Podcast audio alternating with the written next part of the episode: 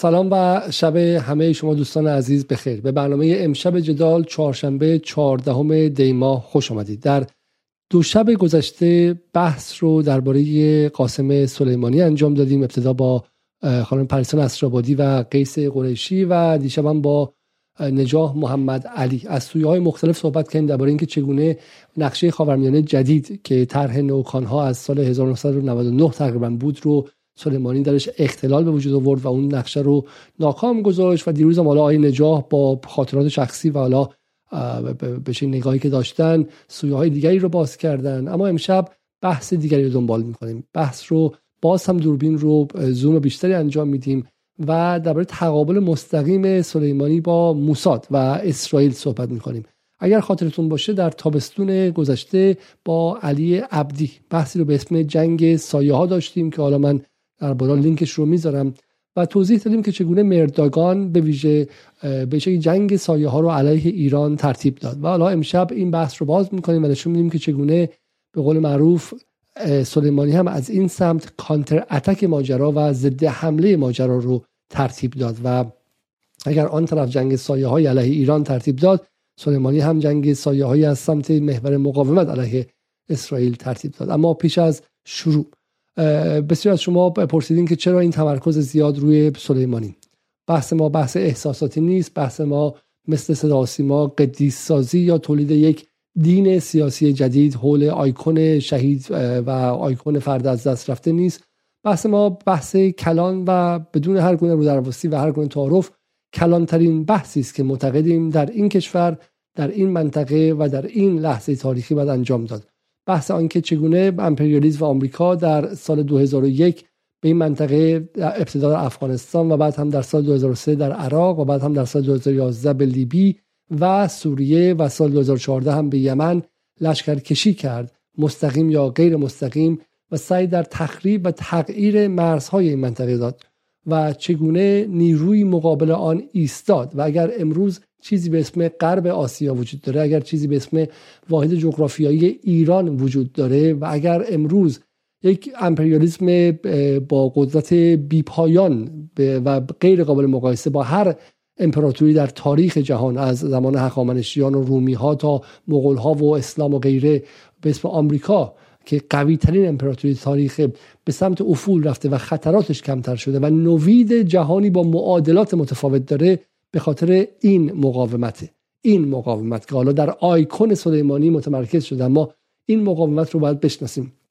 مسلما این مقاومت سویه های فرهنگی داره جوهر متفاوتی داره و ما در جدال همونطور که شما می‌دونید با این سویه ها لزوما همراستا نیستیم. اما معتقدیم که اگر این مقاومت رو نشناسیم اگر باهاش ارتباط نگیریم اگر باهاش گفتگو نکنیم اگر باهاش سعی نکنیم که اتحاد برقرار کنیم ما هم عملا در اون تصویر کلانتر مقابل در کنار دشمنان ایستادیم و عملا علیه موجودیت و بقای خودمون در مقام یک ملت عمل کردیم. به همین سادگی. آن چیزی که در صد روز گذشته در قالب جنگ هیبریدی دیدیم ادامه همین قضیه است و در همین روایت تعریف میشه. آن چیزی که در قالب جنگ اقتصادی و ارزی در به اسم تحریم ها و تروریسم اقتصادی آمریکا علیه دیدیم بخشی از همین ماجراست. این بحث بحث روایت کلانی است که ما باید بهش توجه داشته باشیم و به صورت عجیبی به صورت غریبی این روایت کلان در ایران قایبه.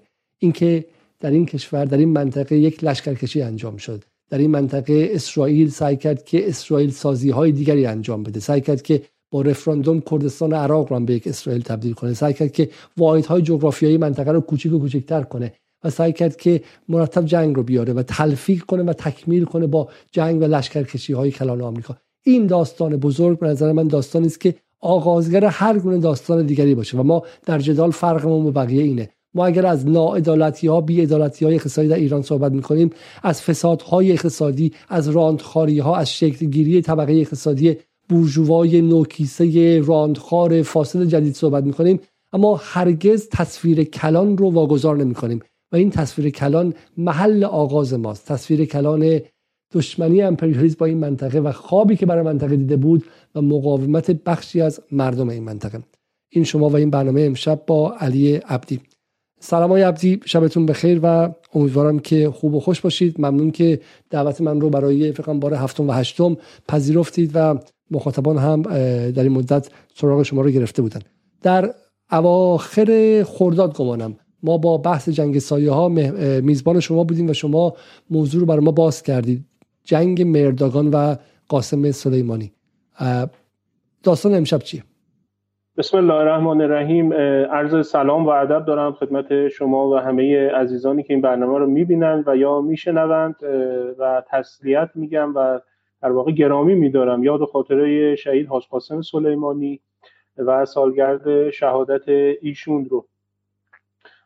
بحثی که امشب خدمت شما و همه عزیزان هستم در واقع برمیگرده به بحثی که در یک دهه ابتدایی قرن 21 در اکثر رسانه های منطقه‌ای و رسانه های بین المللی اینطور منعکس می‌شد که چالش های منطقه غرب آسیا یا خاورمیانه عملا آوردگاه سه اسپایمن اصلی منطقه است. یعنی اینطور بیان می‌شد که سه اسپایمن اصلی در منطقه عملا منطقه رو گاه نبرد بی امان خودشون تبدیل کردن. در این رسانه ها اینطور منعکس می‌شد. اسپایمن این رو اول توضیح بدم اسپایمن منظورشون در واقع سرجاسوس یا در واقع کسی که رهبری دستگاه اطلاعاتی رو بر عهده داره. اسپایمن یا اسپای مستر از هر دو واژه استفاده میشه. در این رسانه اینطور می می‌شد. میرداگان رئیس موساد هاکان فیدان رئیس میت ترکیه و قاسم سلیمانی فرمانده سپاه قدس ایران. اما جالبیش اینه که هم میرداگان و هم هاکان فیدان هر دو رئیس دستگاه های اطلاعاتی امنیتی کشور خودشون بودن. اما قاسم سلیمانی که فرمانده سپاه قدس یا نیروی قدس سپاه پاسداران بود عملا نیروی قدس دستگاه اطلاعاتی یا امنیتی نبود. بلکه یک در واقع نیروی نهزتی و یک نیروی آزادی بخش و یک نیروی نظامی در واقع برومرزی تلقی می‌شد. و از این جهت این مسئله خیلی حائز اهمیت بود. ولی واقعش رو اگر بخواید در نظر بگیرید نبرد اصلی بین قاسم سلیمانی بود و میرداگان و هاکان فیدان اگرچه جو آدم نخبه ای هست و نباید آدم بی انصاف باشه ولی واقعا آوردگاه اصلی آوردگاه قاسم سلیمانی و داگان بود نه هاکان فیدا پس دو نکته ما اینجا داریم اولا که این جمله مال کیه که این سه نفر خاورمیانه آوردگاه این سه نفره؟ رسانه ها بعد از ماجرای شکست اسرائیل در سال 2006 این گزاره در رسانه ها منعکس شد و رواج پیدا کرد. من حقیقتش به درستی نمی‌دونم که آغازگر این تعبیر کی بود. اما این به تناوب در اون مقطع در رسانه های بین المللی و منطقه‌ای منعکس می‌شد که عملا غرب آسیا به خصوص بعد از 11 سپتامبر و حضور آمریکایی‌ها در منطقه و اشغال عراق و افغانستان و بعد در سال 2006 جنگ 33 روزه که به شکست اسرائیل انجامید و تحولات بعد از اون که در نهایت رسیدیم به ماجرای بیداری اسلامی یا تحولات منطقه در سالهای 2010 2011 این تعبیر زیاد به کار می‌رفت که عملا غرب آسیا آوردگاه دو, دو یا سه اسپایمن یا اسپای مستر منطقه‌ای هستش. این هم به نظر من تعبیر تا حد زیادی درستی بود. چون اگر بر اساس پژوهش های خودم خدمت شما عرض می‌کنم اگر بخوایم دقیق صحبت کنیم واقعا لبه جلوی نبرد از طرف اسرائیلی ها در اون روزگار میرداگان بود و در جبهه مقابل هم حاج قاسم سلیمانی به عنوان فرمانده سپاه قدس. که حالا در طول برنامه سعی می‌کنم این رو بیشتر باز حالا ما یه موقع به حاکم فیدان حاکم فیدان هم باید با شما صحبت کنیم. برای اینکه اونم شخصیت مهمیه و درک ما از میت خیلی به نظر نمیاد که درک قوی باشه و ما میت رو هم اونقدر نمی‌شناسیم و یکی از بازیگران مهم است درسته؟ بله بله دقیقا. حالا من برای اینکه نشون بدم که این جالبه که به نظرم می‌رسه که بعد از روی کار اومدن هاکان فیدان و هاکان فیدان به نظرم الگوی حاج قاسم رو مورد بررسی جدی قرار داد که خروجی این الگو رو به نظر من میشه تو ماجرای جنگ سوریه و گروه های نیابتی که ترک ها در سوریه و بعد در جای دیگه راه اندازی کردن رو یه جورایی الگو برداری ناقص از حاج قاسم سلیمانی و نیروی قدس سپاه باید تلقی کرد. بسیار عالی. خب این نکته اول من نکته دومی که میگم از مخاطبا عذرخواهی می‌کنم که تصویر آقای عبدی هر از گاهی فریز میشه و صداشون میاد. مشکل اینترنت امشب ایران دیگه واقعا از هر شب دیگه خیلی خیلی بیشتره و خیلی دیگه آزارنده است برای همین با ما صبور باشین و امیدوارم که امیدوارم که مسئله حالا به در توی برنامه بهتر شه. ولی خب این نکته خیلی مهمیه دیگه. چون به نظر سلیمانی ابعاد مختلفی داره. حالا ما میگم فقط اینجا نمی‌خوایم بت سازی کنیم از سلیمانی نمی‌خوایم ازش super hero بسازیم یه سوپرمن بسازیم. ولی اتفاقا چون سوال ما اینه که چه ابعادی داره چه جایی خالی و پر کنیم. و پس به که در کنار فرمانده جنگی یه لایه امنیتی هم داره سلیمانی. درسته؟ بله بله. ببینید به نظر من ابعاد میدان قاسم سلیمانی به درستی هنوز تبیین نشده برای مخاطب ایرانی. حتی فراتر از اون به نظر من دیالکتیک بین میدان و دیپلماسی که قاسم سلیمانی تو این فضا خیلی خوب بازی کرده. یعنی پاس گلایی که به دیپلماسی داده و یه جای خودش اصلا وظیفه دیپلماسی رو بر عهده گرفته. البته این به, به تنهایی از عهده من بر نمیاد. من اون قسمیش که خودم فهم می‌کنم و خودم تو پژوهشام انجام دادم رو می‌تونم خدمت مخاطب عرض بکنم. من قبل از اینکه ورود بکنم یه در واقع ملاحظه یا یه مقدمه تئوریک رو اول خدمت عزیزان عرض بکنم. ببینید به زن به گمان بنده قاسم سلیمانی رو میشه از حیث عملیاتی و اجرایی در واقع معمار نوین امنیت ایران تلقی کرد امنیت ملی ایران. این به چه معناست؟ من یه توضیح تئوریک اول خدمت عزیزان بدم. ببینید امنیت ملی و سیاست خارجی دو مفهوم کلیدی و در هم تنیده ای هستند که خب ما در علوم سیاسی و روابط بین الملل دائم باهاشون سر کار داریم و داریم باهاشون دست و پنجه نرم می‌کنیم. مفهوم کلیدی در امنیت ملی و سیاست خارجی مفهوم نظم و ثبات استراتژیکه. یعنی وظیفه امنیت ملی و سیاست خارجی در وهله اول این هستش که خودش رو نزدیک بکنه به نظم مطلوب خودش یا در واقع اون نظم مطلوب خودش رو بتونه ایجاد بکنه و برقرار بکنه. و اگر بتونه به این حرکت به این سمت حرکت بکنه ما یک پدیده ای رو شاهد خواهیم بود. بهش میگیم ثبات استراتژیک. ثبات استراتژیک به این معناست که شما یک وضعیت پایداری رو ایجاد که دیگری یا دشمن شما یا رقیب شما یا حریف شما این جرأت رو به خودش نده که بخواد امنیت شما بقای شما و موجودیت شما رو مورد مخاطره جدی قرار بده. و این خیلی حائز اهمیت و بسیار مسئله جدی. توی این معادله یعنی معادله ثبات استراتژیک چهار مسئله دو تا اول دو تا, ملا... دو تا مقوله جدی ما باش مواجهیم. یکی مسئله بازدارندگی یکی مسئله توازن قواست یعنی شما اگر می‌خواید نظم مطلوب خودتون یا ثبات استراتژیک رو داشته باشید از دو روش استفاده می‌کنید. یا از روش بازدارندگی استفاده می‌کنید در سطح قدرت های جهانی هستید مثلا مثل چین مثل روسیه اتحادیه اروپا یا آمریکا توازن قوا. برای کشورهای مثل ما که توان توازن قوا با کشورهای بزرگ جهانی رو ندارن ما از باید از روش بازدارندگی استفاده کنیم. روش بازدارندگی چهار ستون اصلی داره. اصطلاحا بهش میگن معادله بازدارندگی بر چهار رکن استواره. مسئله تهاجم مسئله دفاع مسئله همکاری های منطقه‌ای و بین المللی و مسئله سازش.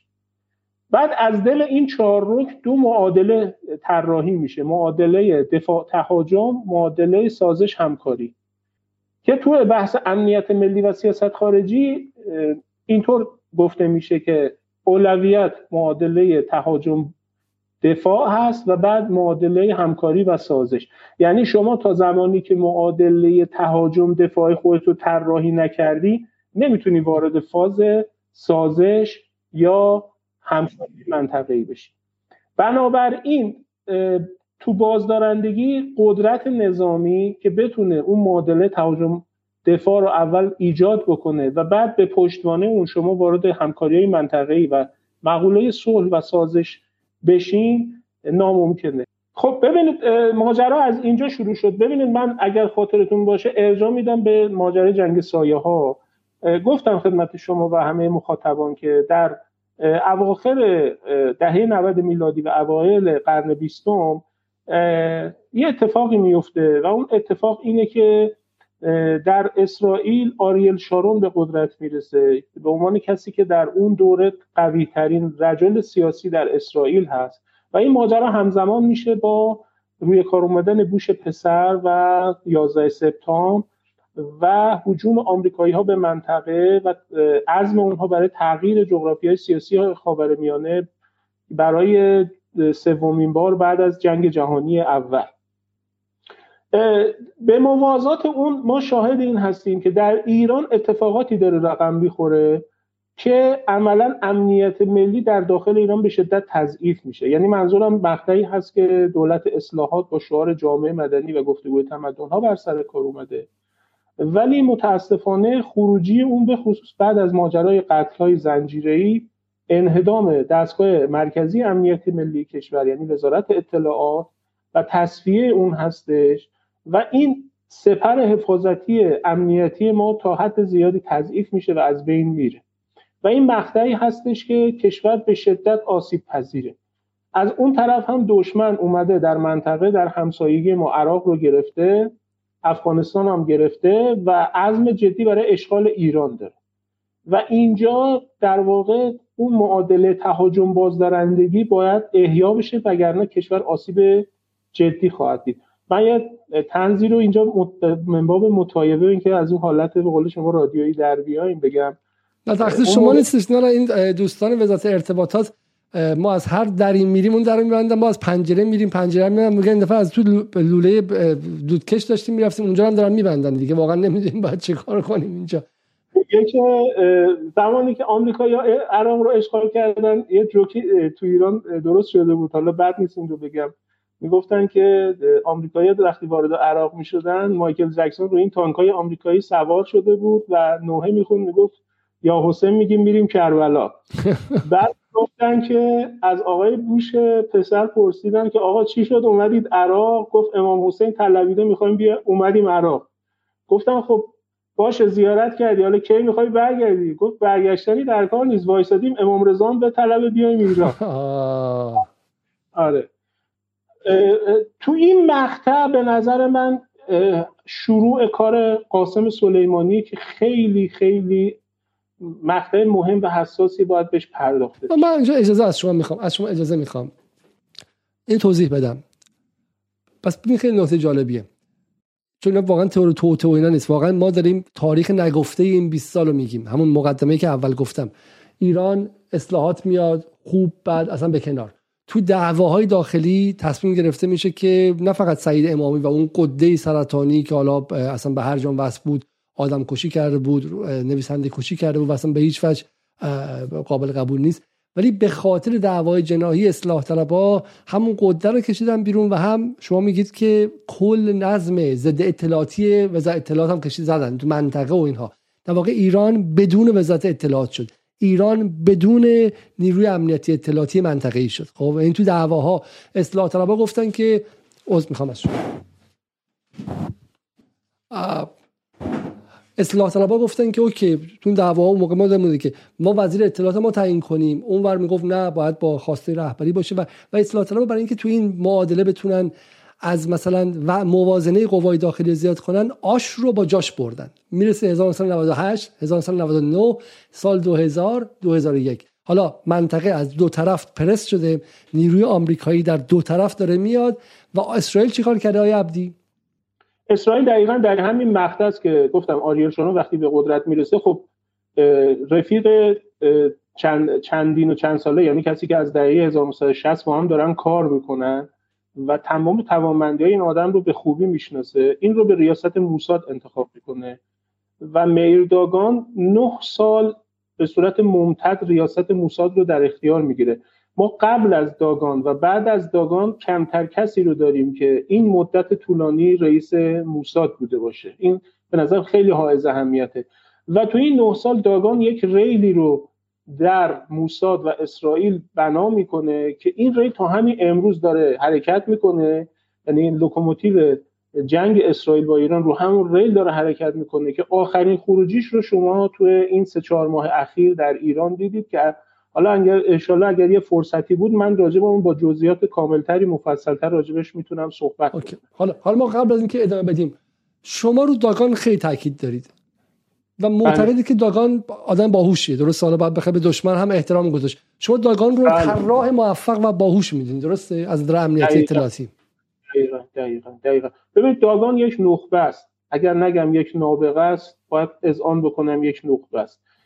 و موساد در دهه 1990 چالش هایی پیدا کرد دچار خطاها و گافهایی شد که به شدت تنزل کرد در دستگاه سیاسی اسرائیل. حتی در دوره مدیر قبل از داگان یعنی افرایم هالوی هالوی خب چون یک بیشتر کاراکتر دیپلماتیک داشت کاراکتر عملیاتی عملا با افت موساد مواجه شد. وقتی آقای شارون داگان رو بر موساد مسلط کرد اولین خواستش این بود که یعنی از داگان خواست که موساد رو به دوران اوج خودش برگردونه. و داگان اگرچه در ابتدا با سردی در موساد مواجه شد چون داگان از دل موساد نبود. داگان یک ارتشی بود. تمام رزومش هم در ارتش اسرائیل بود و هیچ وقت در موساد نبود. به عنوان به چشم یک بیگانه و غریبه در موساد بهش نگاه می‌شد. ولی در همون یکی دو سال اول اولا یک تصفیه ای رو در موساد صورت داد و بیرو در وایسی اونایی که نمی‌تونستن باش کار بکنن رو برکنار کرد و ثانیا تحولاتی که ایجاد کرد به در واقع مدیران ارشد موساد و بدنه موساد ثابت کرد که این کار است و از پس کار برخواهد اومد و موساد رو وارد دوران جدیدی خواهد کرد. من اخیرا یک کتابی میخوندم که آقای کاتس نوشته بود. در بیوگرافی یه جورای بیوگرافی شخص داگان بود. اونجا به نقل از یکی از مدیران ارشد موساد که الان اسمش خاطرم نیست اونجا به این مطلب اشاره می‌کنه. میگه اگر از من بپرسید من تاریخ موساد رو به قبل و بعد از داگان تقسیم می‌کنم. اینقدر یعنی داگان مهمه. به خصوص در نسبت با ایران چون ریشه تمام دشمنی ها و ریشه تمام عملیات های موساد علیه کشور ما به داگان برمیگرده و متاسفانه در ایران اصلا رو داگان کار نشده و بهش پرداخته نشده. کمان که اگر خاطرتون باشه تو ماجرای پرونده حاج احمد متوسلیان من به طور مفصل راجع به نقش این آدم در اسارت و شهادت حاج احمد صحبت کرده بود و حالا داگان حالا بگذاریم. بعدش که داگان با آریل شگون هم درگیر میشه و جز منتقدان میشه در اسرائیل درسته؟ نه با نتانیاهو درگیر میشه. چون آره با نتانیاهو درگیر میشه و یکی از مخالفای جدی ماجراجویی های نظامی و سیاسی نتانیاهو میشه. چون داگان از مخالفین سرسخت اقدام نظامی مستقیم علیه ایرانه. و میگه تا زمانی که میشه از راه جنگ سایه ها و از راه جنگ کثیف ایران رو تضعیف کرد نباید سمت اقدام نظامی رفت. مگر اینکه به تعبیرش اینه میگه مگر اینکه خنجر ایران رو زیر گلوی خودمون حس بکنیم. بسیار خوب. پس حالا ما در واقع با شما یک نخبه اگر نگیم یک نابغه رو در اسرائیل داریم و اون طرف هم یک وزارت اطلاعات ویران شده رو داریم. خب که حالا میگم فارغ از فارغ از همه ماهایی که من شخصا با اون خیلی از اون روشنفکرانی که کشته شدن شخصا هم ارتباط داشتم و, و, بحث ما این نیست یه موقعی فکر کنم که مثلا از بحث سعید امامی و غیره نه اینکه به, به نام اون و به کام از بین رفتن سیستم اطلاعاتی ایران. در واقع ما داریم از یک شاکله دفاع می‌کنیم از یک ساختار دفاع می‌کنیم از شخص خاصی دفاع نمی‌کنیم. بالاخره یه ساختاری بوده اون ساختار پاشیده شد. به جای که اصلاح شه.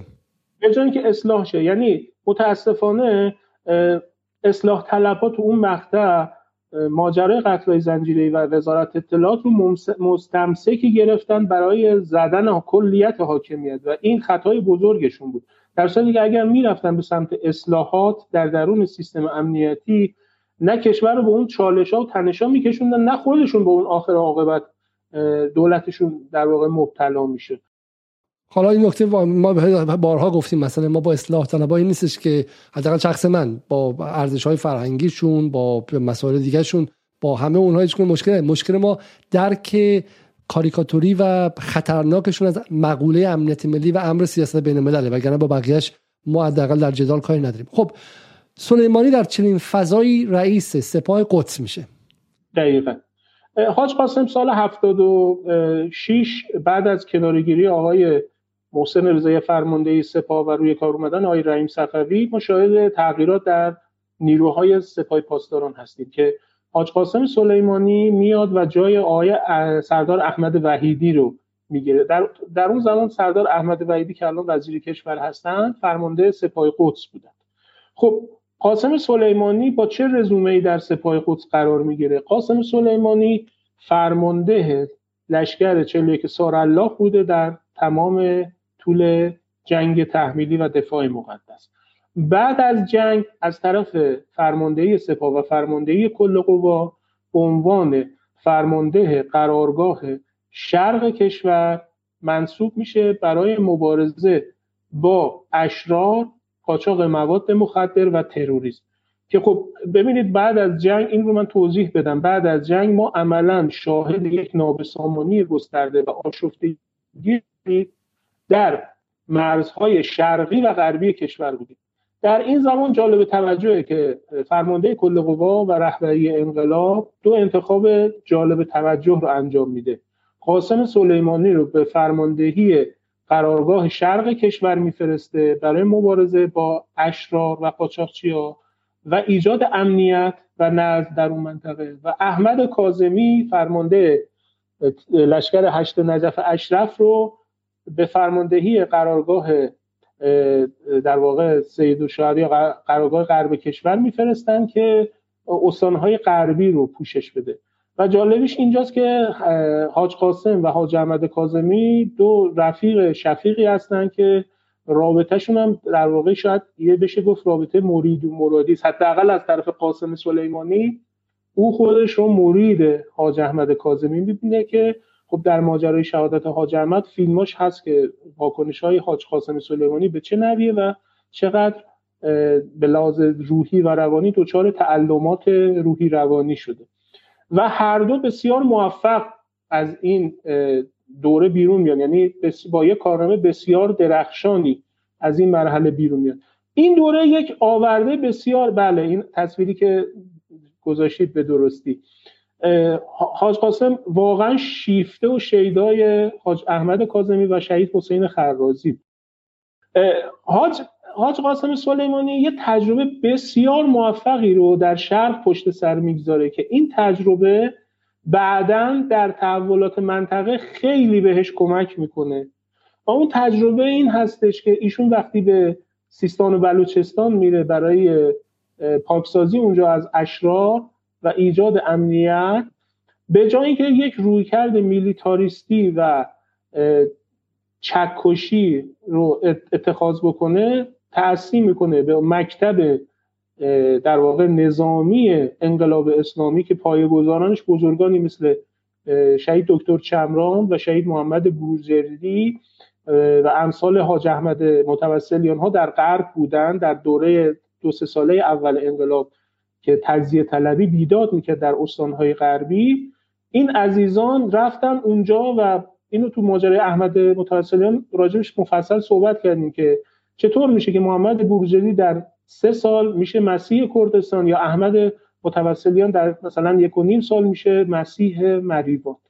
خب حاج قاسم تأثیر می‌کنه به اون مکتب نظامی انقلاب اسلامی و شروع می‌کنه به دل اشایر رفتن و دل اینها رو به دست آوردن. اولا حاج قاسم این فهم رو خیلی خوب یعنی خیلی خوب این مسئله رو می‌فهمه که منطقه سیستان بلوچستان یه منطقه اشیره‌ای و قبیله‌ای است و هیچ کاری بدون پیوند خوردن و ارتباط گرفتن و همکاری با این اشایر پیش نخواهد رفت. و دوم می‌بره فضا رو به سمت حرکت های اجتماعی و فرهنگی به جای حرکت های صرف نظامی که تو ارتش های دنیا متداوله. و این تجربه که به بار می نشینه و خیلی هم موفقه که مثلا داستانهای زیادی ما داریم راجع به اینکه خود اشرار خود ارازلی که اونجا بودن قاچاقچیانی که بودن میان سلاحات ارازلی که میگین موقع اشتباه نشه که مثلا تو خیابون لات بازی می‌کنن اینا قاچاقچیان قاچاقچیان بودن که که آرپیچی داشتن. بله بله بله. یعنی در واقع ستون کشی نظامی می‌کردن برای خودشون. اینا حاج قاسم به اینا اماننامه هایی میده اما پای اماننامه ها میسته سلاح ها را اینا تحویل می‌گیره شرایطی فراهم می‌کنه که اینا بتونن به زندگی عادی برگردن و موفق هم عمل می‌کنه. این تجربه بعدها در ورود حاج قاسم به کشورهای عراق و سوریه که اونجا هم ساختار اجتماعی ساختار قبیله‌ای و عشیره‌ای خیلی کمک می‌کنه با حاج قاسم. به خصوص در کشور عراق در حل مسائل اختلافی بین شیعیان و اهل سنت و کردها و حتی بین شیعیان با هم. اون تجربه اینجا خیلی حاج قاسم رو جلو می‌بره و پیش می‌بره. حالا قاسم... توضیح بس بدم. پس ببینیم حالا عکسایی هم که می‌بینیم اون به شکلی احمد کاظمی و سلیمانی هستن با هم دیگه کنار سید حسن.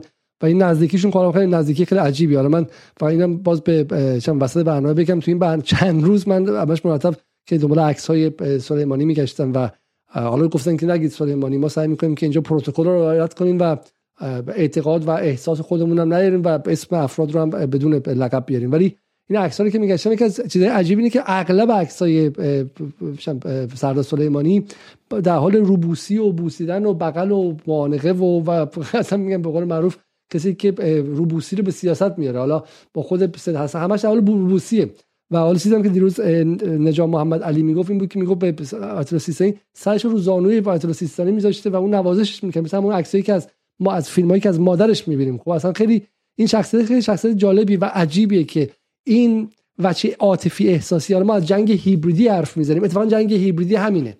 جنگ هیبریدی یعنی حک کردن نظم احساسی یک جامعه و درون اون نظم عمل کردن. نه اینکه حالا من چون رئیسم من چون ماشین خوب دارم من چون هلیکوپتر دستم من فلانه تحکم کنم اقتدار رو به خرج بدم و غیره. این این اتفاقا این حاج قاسم اینه که نظم جنگ هیبریدی می‌تونه بکنه. و این خیلی جالبه که توی فکر فیلمی که یک از مهمان های جدال محسن اسلام زدم در مورد نقش سلیمانی در کرمان درست کردش. حالا من در شاید در تلگرام بذارم ببینیم 50 سالگی 50 بله. سالگی. اتفاقا نحوه تعاملی که سلیمانی با قاچاقچیان داره و چون خیلی جالبه شما بعد از جنگ دیگه سال 78 76 77 ایران اصلاحات داره می‌خواد بره به غرب بپیونده ولی کرمان رو نمی‌تونه بهش سوار باشه. یعنی کرمان مثل سیستان بلوچستان عملا برای خودش یه حیات ملوک و توایفی داره و هیچ کس نیستش و شما میگید که در لایه فرماندهی همون چیزی که در جنگ آموخته از بسیج عمومی از ارتباط با بومی ها بومی ها بومی بومی همونو میره تو کرمان و بعدم همونو می‌بره توی عراق و افغانستان ادامه بدین بس. بله حالا این نکته هم بگم ببینید در تکمله اون بحث اصلاحات اینم بگم ما دوره رو در دوره اصلاحات گذروندیم که هم پایتخت و مرکز دچار ناامنی بود. روزهایی که با خمپاره مقر وزارت اطلاعات رو می‌زدن. هم اگر خاطرتون باشه ما دوره ای رو داشتیم. شاید دهه 80 ها 70 ها اینا یادشون نباشه. ولی من به خوبی یادم چون اون زمان در مطبوعات هم کار می‌کردم به خوبی این رو لمس می‌کردیم. مسئله آدم ربایی و ناامنی شدید در استانهای شرقی کشور. مثلا از تربت جام تربت ایدری طالبان اون زمان می اومد اتباع ایرانی رو میدوزید می‌برد خاک افغانستان تا پول خونه اینا رو نمی‌گرفت اینها رو آزاد نمی‌کرد. یعنی ما به یک همچین اوضاع اسفناک امنیتی در اوجی که از تهران داره شعار گفتگوی تمدن ها و جامعه مدنی داره سر داده میشه این وضعیت رو هم شاهدش هستیم حالا در این شرایط قاسم سلیمانی داره میاد فرماندهی سپاه قدس رو بر عهده می‌گیره و اون چیزی که داره می‌فهمه اینه که با یک نظام سیاسی طرف هستیم که از دل یک انقلاب بیرون اومده از دل یک جنگ بیرون اومده و قاسم سلیمانی و احمد کاظمی رفتن استانهای شرقی غربی رو آروم کردن اومدن. ولی در پایتخت ما هم ناامنی, ناامنی رو داریم هم منازعات سیاسی رو داریم. و از اون شاکله امنیتی کشور به شدت آسیب دیده و از طرف دیگه آمریکایی اومدن با ما همسایه شدن در عراق و افغانستان. به قول شما ما رو در پرس قرار دادن. حالا قاسم سلیمانی چیکار می‌تونه بکنه؟ به نظر من اینجا هوشمندی قاسم سلیمانی این هستش که با فهم این داستان و اینکه او مسئولیت امنیتی مستقیم نداره تو این ماجرا. یعنی نه رئیس سازمان اطلاعات سپاه نه وزیر اطلاعات. میاد برای اینکه امنیت ایران رو تأمین می‌کنه یا در واقع فرصت بخره. برای اینکه برای اون روزی که به احتمال زیاد محتمله که خیلی محتمله که رقم بخوره مواجهه مستقیمه. جمهوری اسلامی ایران با آمریکایی ها یا اسرائیل در منطقه باید قبل از اینکه اونها به مرزهای ما برسن یا قبل از اینکه ما به صورت سینه به سینه با هم مواجهه پیدا کنیم خاکریزهایی رو درست بکنه که این خاکریزها حائل بین ما و آمریکایی ها و صهیونیست ها باشه. این در واقع استراتژیه که قاسم سلیمانی بر اساس تجربه شخصیش از دفاع مقدس و تامین امنیت در شرق کشور بهش می‌رسه و شروع می‌کنه از سال 2000 این رو ایجاد کردن. دقیقا مقارن ایامی هست که میرداگان داره استراتژی خودش رو بر اساس دستور شارون پیاده می‌کنه که معروف به استراتژی داگان. اون استراتژی پنجزلی که تو ماجرای جنگ سایده ها توضیح داده اقدامات پنهان فشار تحریم اقتصادی اختلال جدی در برنامه و جنگ اقتصادی. شروع می‌کنه از اون سمت پیاده کردن. حالا قاسم سلیمانی یه اتفاقی دیگه هم رقم می‌زنه. اونم تغییر ساختار در نیروی قدس سپاه پاسدارانه.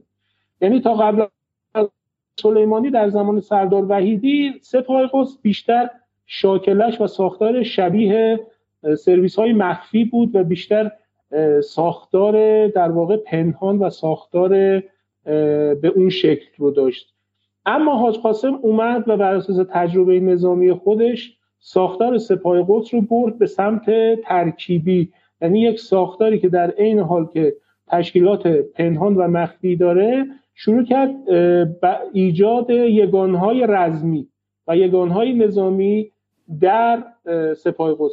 بعد از اشغال عراق و بر اساس تجربه نیروهای ویژه آمریکایی در عراق حاج قاسم اومد تجربه نیروهای ویژه رو هم وارد سپاه قدس کرد و یگانها و جوخه های عملیات ویژه رو هم اومد وارد سپاه قدس کرد که اینا همه جز ابداعات قاسم سلیمانی هستش. از این همه هنوز هنوز امنیتی نشدیم ما؟ نه نه نه. یعنی من, من, هنوز من نفهم ارتباطش با مردگان چی هنوز اطلاعاتی نیست تا این لحظه درسته؟ نه تا این لحظه نه. ماجرا از کجا شروع میشه؟ یعنی از کجا قاسم سلیمانی در تارگت اسرائیلی ها قرار می‌گیره؟ زمانی هست که یعنی حاج قاسم که سال 76 77 فرمانده سپاه قدس رو در اختیار می‌گیره سه چهار سالی فقط داره کار می‌کنه روی استراتژی آینده سپاه قدس. و فقط وقت صرف می‌کنه که روی سپاه قدس مسلط بشه. و این دوره اشغال افغانستان و عراق رو هم پشت سر بگذاره. یک فراغتی که حاصل میشه یعنی بعد از سه چهار سال حاج قاسم پرونده فلسطین رو در اختیار می‌گیره. و اولین اقدامی که رقم می‌زنه ایجاد جلسات مستمر با تمام گروه های مقاومت فلسطینی است. و برقراری نشست های مستمری با این هاست برای اینکه یک اونها رو به یک وحدتی برسونه و دو بعد از یک دوره رخوت و بعد از شکست به یک معنا به ثمر نشستن در واقع ماجرای انتفاضه الاقصا اونها رو از انفال در بیاره و دوباره روح جدیدی در اونها دمیده بشه. که برای این منظور اولین جز اولین اقداماتی که رقم می‌خوره تسلیح یا مسلح سازی یا کمک های تسلیحاتی به گروه های فلسطینیه خب در این مسیر در سال 2001 یک کشتی به نام کاریان ای در سواحل غزه توسط نیروهای نظامی اسرائیلی توقیف میشه و جلوی دوربین ها آورده میشه و عنوان میشه که اینها سلاح های ارسالی از طرف ایران به مردم فلسطین هستش و اولین باری که مواجهه مستقیم میشه بین صهیونیست ها با در واقع حاج قاسم اینجاست. یعنی اسم حاج قاسم برای اولین بار اینجا تو رسانه های صهیونیستی منعکس میشه به عنوان کسی که این عملیات رو او طراحی کرده و این کشتی با هدایت او برای غزه و مردم فلسطین ارسال شده. و از اینجا شاخک های سیونیستا علیه ایشون فعال میشه. پس پس پس پس داستان کارین ای واقعی بود. چون موقع اصلاح طلبها می‌گفتن که این کار ایران و ایران نمیپذیرفت و بعد ادعاشون این بود که کارین ای انجام دادن که مثلا مذاکرات ایران و آمریکا و نزدیکی ایران و آمریکا و اینها رو به هم بزنن. درسته؟ اینکه همیشه در داخل هر وقت اتفاقی میفته همیشه میگن مذاکرات می‌خواد هوا بشه. ولی خب واقعش اینه که همونجور که تو مستند شهید القدس هم که شبکه المیادین کار کرده این تقریبا محرز هستش که ماجرای کارین ای در واقع از طرف حاج قاسم سلیمانی ارسال شد برای کمک به مردم فلسطینی که در ماجرای در واقع چیز آسیب دیده بودن در ماجرای انتفاضه الاقصا در واقع. من مثلا مقاله سال 2002 واینپ یا Washington Institute of Near East Policy رو نشون میدم که میگه که strategic watershed in Middle East. آیا کارین ای یک بازیگر بازی تغییر دهنده بازی در Middle East و غیره و اون موقع مانور خیلی خیلی مفصل روی این بحث انجام شد. پس شما معتقدین که کارین ای به که اولین باری که آقای سلیمانی عملا جلوی اسرائیل وایساد و نشون داد که ما وارد بازی شدیم. بله بله. نکته جالب هم اینجاست که حاج قاسم تو اون جلسات به فلسطینیا اعلام کرد که ما با هیچ گروه فلسطینی عهد اخوت نبستیم. میزان غرب و بعد گروه های فلسطینی به جمهوری اسلامی رو میزان دشمنیشون با اسرائیل و مبارزه برای آزادی فلسطین نشون میده. یعنی هر گروهی که با اسرائیل بیشتر مبارزه کنه و برای آزادی سرزمین فلسطین بیشتر متحمل دشواری و سختی بشه جمهوری اسلامی از اون بیشتر حمایت خواهد کرد. مسئله بعدی در واقع البته اینجا هم بگم این رو حماس دقیقا در همین مقطع است که داره پروبال می‌گیره. حماسی که در واقع بله این گزارش شبکه مستندیه که شبکه 11 اسرائیل درباره ماجرای کارین ای منتشر کرد. بله اینم تصاویر همون کشتی و میزان تسلیحاتی که فرستاده شد برای کارین ای بسیار. پس کارین ای حالا به شکلی رفتن از لحظه دفاعی به لحظه تهاجمی است. این یعنی در واقع اعلام وجود اعلام وجودی که ایران فقط به شکلی در و این که اتفاق میفته سال 2002 یعنی سال 81 در دوره دوم آقای خاتمی زمانی که آمریکا افغانستان گرفته و ایران در لحظه خیلی ضعیفی و ایران رو هم axis of evil یا محور شرارت نامگذاری کردن. یعنی ایران در ظاهر به ویژه دولت خاتمی در لحظه بسیار بسیار ترسیده و در لحظه ضعف. درسته؟ دقیقا دقیقا. این در واقع حرکت حاج قاسم در دو بعد داره صورت می‌گیره. بعد اول فلسطینه و همکاری و نزدیکی با گروه فلسطینی که اینجا به طور مشخص حماس و جهاد اسلامی بیشتر از همه دارن همکاری نشون میدن. و حاج قاسم شروع می‌کنه به کمک کردن و حمایت کردن که اوجش شما اینجا بعد از ماجرای کارین ای و انتفاضه الاقصا موج جدید عملیات های استشهادی رو در سرزمین های اشغالی می‌بینید که تفاوت عمدش با دوره قبل یعنی دوره که شهید یحیی عیاش در سالهای 1994 تا 96 فرمانده عملیات استشهادی رو داشت که تلفات بسیار سنگینی به اسرائیل وارد کرد تفاوتش اینه که حماس برای اولین بار از شهادت طلبای زن هم داره استفاده می‌کنه. مثلا خانمای مثل هناد از الجرادی رو مثلا شما دارید که مادر دو فرزنده ولی به خودش بمب میبنده و در میان ساینیست ها خودش رو منفجر می‌کنه. که این خب یه موج اسمشون چیه؟ هناد الجرادی. بفرمایید ادامه بدید. بعد گام بعدی حاج قاسم اینجا قبل از ورود به مسئله یعنی نزدیک شدن به گروه های فلسطینی قبل از اون ماجرا وارد همکاری با حزب الله میشه. خب حزب الله یک گروه شیعه در لبنان تاسیسش متاثر از انقلاب اسلامی رهبری انقلاب ایران رو رهبری خودش می‌دونه. حالا حاج قاسم شده فرمانده سپاه قدس و سپاه قدس عملا مسئول تنظیم روابط جمهوری اسلامی ایران با با حزب الله لبنان. خب حاج قاسم زمان که با حزب الله لبنان وارد همکاری میشه نه با سید حسن ارتباط مستقیم داشته نه با بدنه حزب الله اولین نشستی که برگزار میشه این رو بر اساس گزارش رسانه‌های غربی خدمت شما میگم. نشستی است که سید حسن نصرالله شهید اماد مغنیه و شهید سید مصطفی بدرالدین به عنوان رؤوس حزب الله با ایشون جلسه برقرار می‌کنن. دو طرف می‌خوان همدیگر رو محک بزنن. هم حاج قاسم می‌خواد ارزیابی مستقیمی پیدا کنه نسبت به حزب الله و هم حزب الله نسبت به حاج قاسم که میگن در همین جلسه اول الفت و علاقه عاطفی شدیدی بین دو طرف شکل می‌گیره که تا در واقع انتها بین دو طرف برقرار. یعنی تا زمانی که اماد مغنی به شهادت می‌رسه و بعد هم در زمانی که حاج قاسم سلیمانی شهید میشه. و شما می‌بینید دیگه حاج قاسم هر وقت از ایشون یاد می‌کرد با تعبیر مالک اشتر مقاومت. یاد می‌کرد این نزدیکی نتیجهش چی میشه؟ نتیجهش تغییر در واقع رویکرد مقاومت از سال 1997 تا سال 2000 در عرض سه سال حزب الله چنان فشاری در لبنان به اسرائیل وارد می‌کنه که اسرائیل مجبور میشه در سال در جوان سال 2000 به صورت کاملا قافلگیرانه و بدون اطلاع رسانی حتی به نیروهای ارتش مزدور آنتوان لحد در لبنان فرار بکنه و خاک لبنان رو ترک بکنه.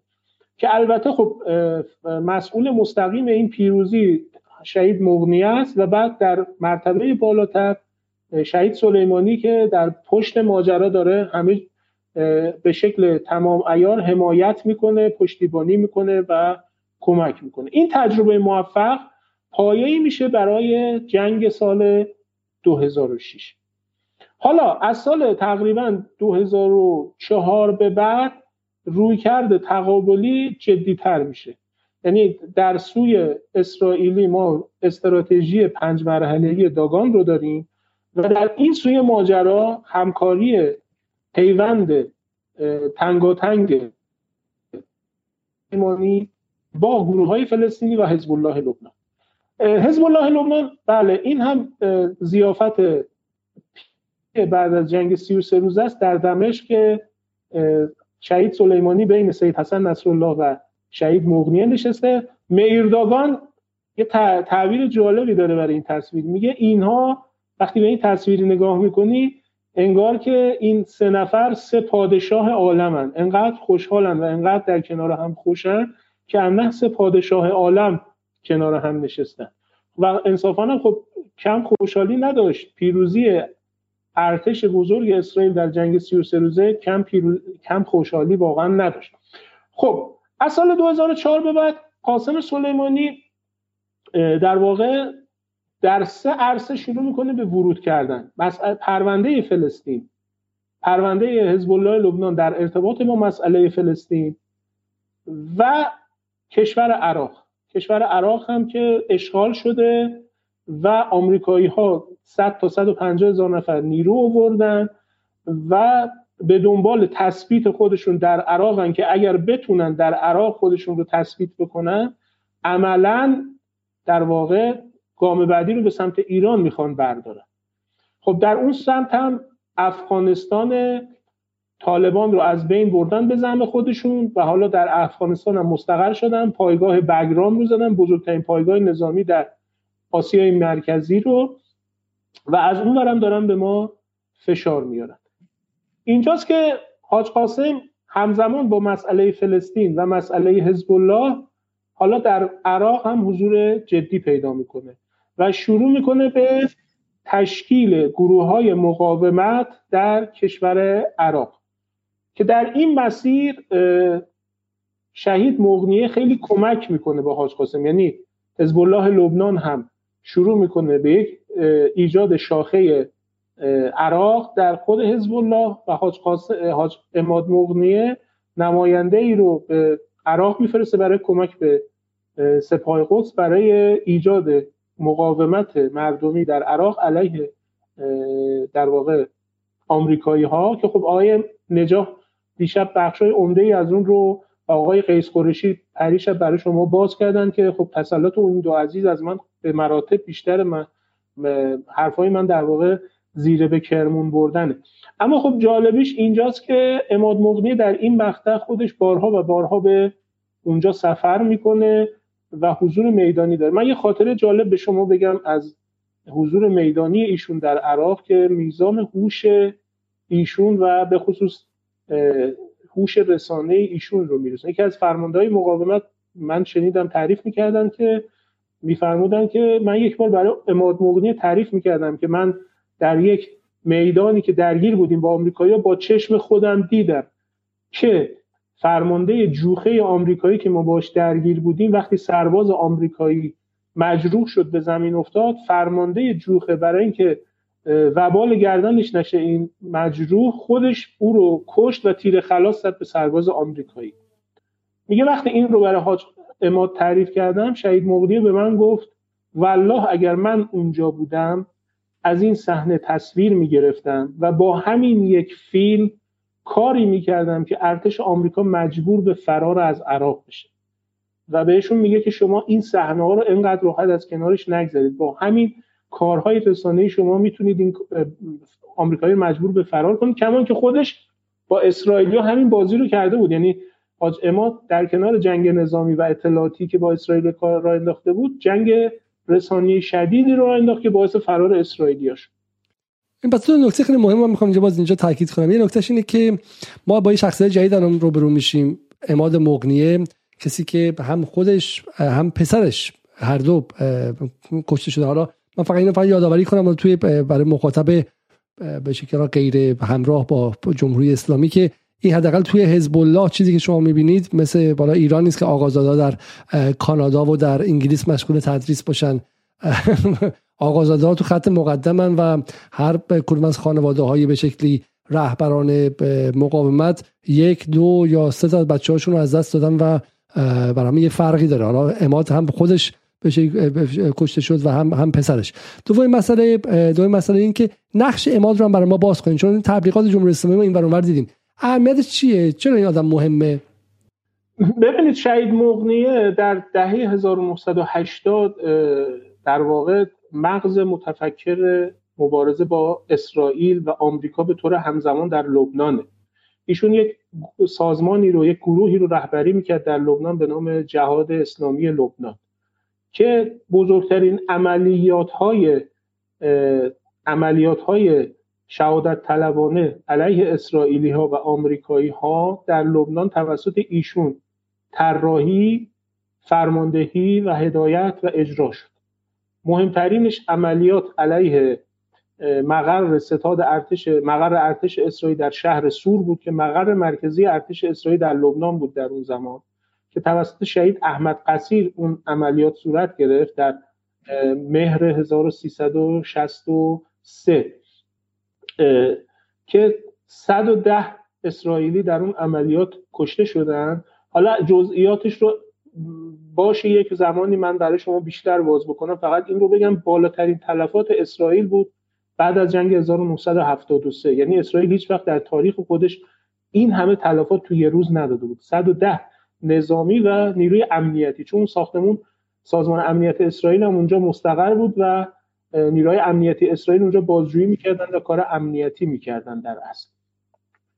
حمله حمله به مقر چتربازای فرانسوی به مقر نیروهای مارینز در فرودگاه بین المللی بیروت و حملاتی از این دست. من ارجاع میدم به صحبت خانم ایلان دایان که یک برنامه ساز معروف در اسرائیل مثل کریستن امانپور در آمریکا. ایشون جمله طلایی را ایلان دایان. ایلان دایان. ایشون میگه که اماد مغنیه کسی بود که در 22 سالگی آمریکا رو از لبنان بیرون کرد. یعنی بخواد وقتی شخصیت ایشون رو تعریف کنه اینجوری تعریف کنه حاج اماد بعد از شهادت شهید سید عباس موسوی به دعوت شهید به دعوت سید حسن نصرالله به حزب الله میپیونده و مسئولیت های امنیتی و جهادی رو در حزب الله به عهده می‌گیره و در طول دهه 90 تشکیلات اطلاعاتی امنیتی حزب الله و جهاد اسلامی مقاومت اسلامی در لبنان که شاخه نظامی حزب الله لبنان هست رو سر سامون میده با در واقع برادر همسرش شهید سید مصطفی بدرالدین. اینا در واقع این دو نفر دو رکن اصلی نظامی و امنیتی حزب الله بودن که البته نقش حاج اماد به مراتب نقش حساستر و مهمتریه چون به لحاظ شخصیت نبوغ بیشتری داشته در این امور. که در نهایت باعث فرار اسرائیل از لبنان میشن در سال 2000 که اسرائیلی از این تعبیر می‌کنن به باطلاق لبنان. یعنی از دوره 18 ساله 1982 تا 2000 اسرائیلی از این دوره به باطلاق لبنان یاد می‌کنه. من فقط یه نکته رو بگم حالا این جالبه دیگه. این اول پسر اماد مغنی است که واقع به حاج قاسم عمو می‌گفت و با همدیگه خیلی خیلی نزدیک بودن. و این نکته خیلی نکته مهمیه دیگه. ما میگم ما مقاومت رو نمی‌شناسیم و اینجاست من میگم. من حالا با شما آدم به شکلی آدم مذهبی هستیم و حزب اللهی محسوب میشم ولی من برای مخاطبان غیر حزب اللهی مثل خودم الان می‌خوام حرف بزنم که این مقاومت گفتنش آسونه. و چی میشه که حزب الله تنها نیرویی میشه که در تاریخ هفتاد ساله غرب آسیا مقابل به شکلی زایده استعمار یعنی اسرائیل وای میسته و شکستش میده. به سری آدم های خاصی اونجا هستن دیگه. سری و آدمایی که ما نمیشناسیمشون. و اینها رو حالا چون جمهوری اسلامی و نظم تبلیغاتیش فقط شهادت و اینها شهادت طلب بودن حالا عذر می‌خوام اینجوری میگم آیا عبدی خب مثل کاماکازیا حالا ممکنه مثلا شهادت طلبی بخشی از فرهنگ شیعه اینا ولی فقط این نبوده. طرف یه نابغه نظامی بوده طرف یه نابغه امنیتی بوده طرف یه نابغه اطلاعاتی بوده طرف شطرنج باز بوده طرف استراتژیست بوده. مثلا این لایه ها به ما گفته نمیشه. انگار یه کاماکازی بوده که بریم روی مین. اصلا عجیبه که این افراد رو به عنوان مثلا واقعا انگار مثلا از طرف القاعده بوده که فقط بره خوش منفجر کنه. کسانی بودن که مهمترین باهوشترین سیستمای امنیتی تاریخ رو آچمز کردن. و این چه ذهنی بوده چه سوادی بوده چه دانشی بوده؟ یه نکته خیلی مهمش که ما در این سه روز هر بار بهش برگشتیم بومی بودن بوده. این بوده که منطقش رو میشناخته متعلق به اونجا بوده و تعلق داشته. این تعلق هم به جغرافیاش که می‌دونسته آقای کوه من اینجاست رودخونه از اینجا میچرخه فلان من لبنان که بودم حالا همین خانواده قصیر رو که میگید به شکلی چهارمین فرزند قصیر چون سه تا شهید دارن دیگه. و چهارمین فرزندشون که شهید نشده و داماد سید حسن هم هستش این یکی از افتخاراتش این در 18 سالگی یک تانک مرکاوه رو از داخل اسرائیل میدزده. و حتی خود بیروت می‌بره خب؟ چجوری می‌بره؟ زیر این نخ...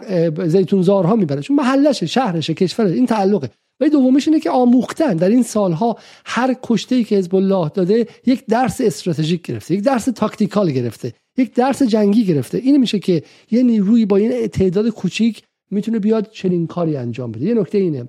نکته دومی که می‌خوام بهتون نشون بدم این که اون طرف بعد چی کار می‌کنه؟ این تصویری از روزنامه ها آرتس درباره اینکه در HBO یعنی مهمترین به شکلی شبکه یک از مهمترین شبکه های آمریکا سریالی درباره اماد مغنی ساختن سریال Israeli directed to helm new HBO Kesht show about targeted assassinations the first season of the new series based on uh, Ronan Bergman's book Rise and Kill First will focus on the killing of senior Hezbollah leader اماد مغنیه درباره اینکه چگونه تونستن مغنیه رو به شهادت برسونن سریال می‌سازه HBO که میگم مهمترین کانال سریال ساز سریال ساز اسرائیل و ببخشید آمری آمریکاست و ما همچنان در مورد مغنیه و سلیمانی و باقی فقط فقط روزخانی می‌کنیم آره آقای علیزاده بهمن ما 20 در واقع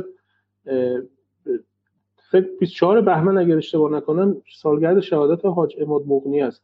من دوست دارم اینجا از شما این گل رو بگیرم. در اون تاریخ یه برنامه مستقل و ویژه مراجع به حاج اماد بریم چون حق مطلبش واقعا در رسانه های فارسی زبان ادا نشده. من چون تعلق خاطر شدید دارم به این شهید دوست دارم اگر شما اجازه بدید برای مخاطب جدال راجع به این شهید برای دوستان صحبت بکنم. اگه تا اون موقع دیگه همین میزان رو آب باریکه اینترنت هم قطع نشه که ما هر پنج ثانیه بار شما رو ببینیم خب به صورت صداتون رو می‌تونیم ضبط کنیم حتما. متایقه خیلی خوبی بود. خب ترکیب حاج قاسم و حاج اماد حالا اینو من بگم خدمت شما. ببینید یک بعد از فرار اسرائیل از لبنان تلقی اسرائیل این بود که حزب الله دیگه دست از سر اسرائیل برخواهد داشت. خیلی تلقیشون این بود.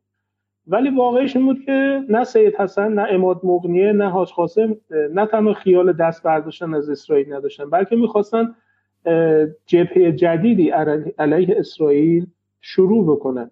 لذا از سال 2004 تا 2006 در طی دو سال یک سلسله عملیات های پیچیده شناسایی اطلاعاتی و امنیتی. هم در خاک لبنان هم در فلسطین اشغالی هم در بیرون از فلسطین اشغالی و لبنان. یعنی در اروپا یک جنگ بسیار پیچیده اطلاعاتی امنیتی با محوریت و فرماندهی مستقیم اماد مغنیه در این سو و میرداگان در اون سو در جریانه و در این سو البته در پشت اماد شهید قاسم سلیمانی که در این دو سال خروجی این دو سال جنگ پیچیده اطلاعاتی امنیتی رو ما در جنگ 33 روزه می‌بینیم و پیروزی حزب الله لبنان.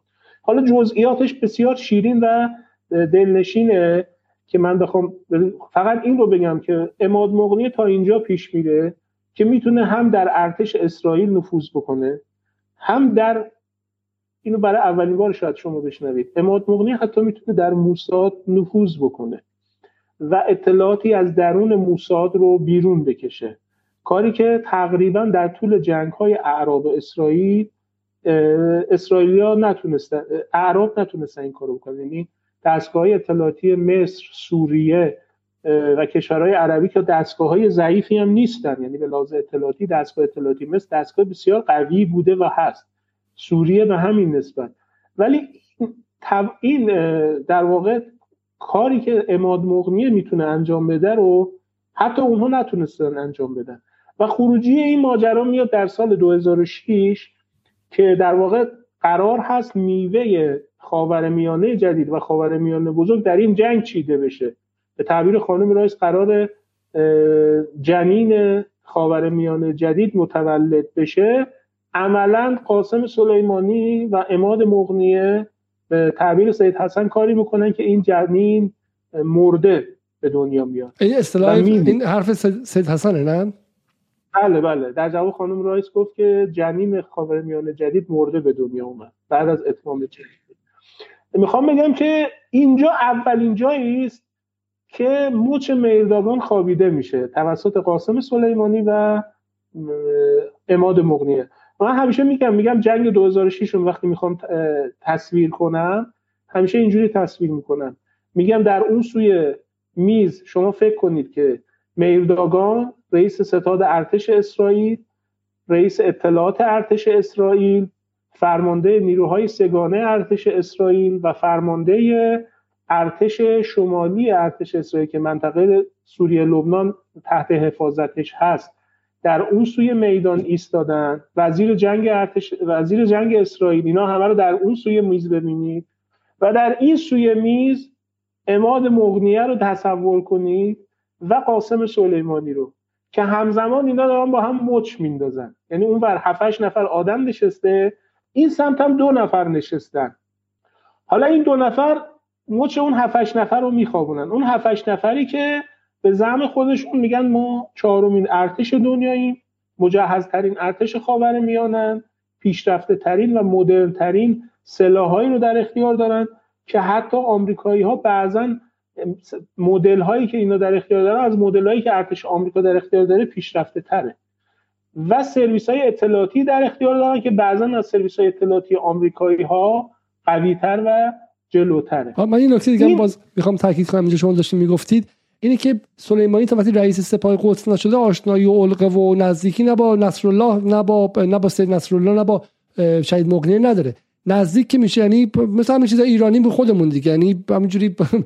میره اونجا تازه می‌فهمه اینا کی هستن بعد این ارتباط شکل می‌گیره و با این ارتباط دو تا ذهن استراتژیک به هم نزدیک که میشن این اتفاقا شکل می‌گیره. درسته؟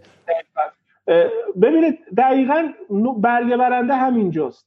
حاج قاسم وقتی اماد مغنیه و ظرفیت ها توانمندی هاشو می‌شناسه دست او رو باز می‌گذاره و به او فضا میده که اونجور که می‌خواد و دوست داره کار بکنه. بدون اینکه فشاری رو مثل مدلی که مثلا شما تو سعودی ها می‌بینید. مدلی که روس ها با مثلا زیر مجموعه خودشون دارن. مدلی که حتی آمریکایی‌ها بعضا دارن. اصلا تو این فضاها خلاف این فضا. هیچ فشار و تحمیلی نیست. کاملا می‌دونه اماد کیه چی می‌خواد و ظرفیتاش به چه صورت دست رو باز می‌ذاره که کار رو جلو ببره. یعنی اصلا نگاه خودش رو سعی نمی‌کنه حاکم بکنه به اماد. چون اماد بومی منطقه است و منطقه رو از حاج قاسم بهتر می‌شناسه تجربهش بیشتره. حتما یعنی نظر حاج قاسم اینه که او بهتر می‌تونه کار رو جلو ببره. بخواد فقط اونجایی حاج قاسم هست که اماد مشورت می‌خواد کمک می‌خواد پشتیبانی می‌خواد و اینجاست که حاج قاسم اون نقشی که باید ایفا بکنه رو یعنی به عنوان یک در واقع برادر بزرگتر که نقش مرشد رو داره نقش هدایتگر رو داره نقش مشاور رو داره و نقش پمپاژ کننده روحی روانی و سیاسی و نظامی بر عهده می‌گیره. چقدر نکته دقیقی دفعه چندمه که این اتفاق داره میفته یعنی هم در دیروز هم روز قبلی. بذارید من اینو یه یه منبری روش برم. خب یعنی ما جا به جا این رو می‌بینیم که برند سلیمانی اون امضای نهایی چیه؟ اینه که رئیس نیست. که جنس جنس فرماندهیش نیستش که بیا برو زیر دست من. خب جنس فرماندهیش اینه که من چگونه می‌تونم به تو بالا پر بدم؟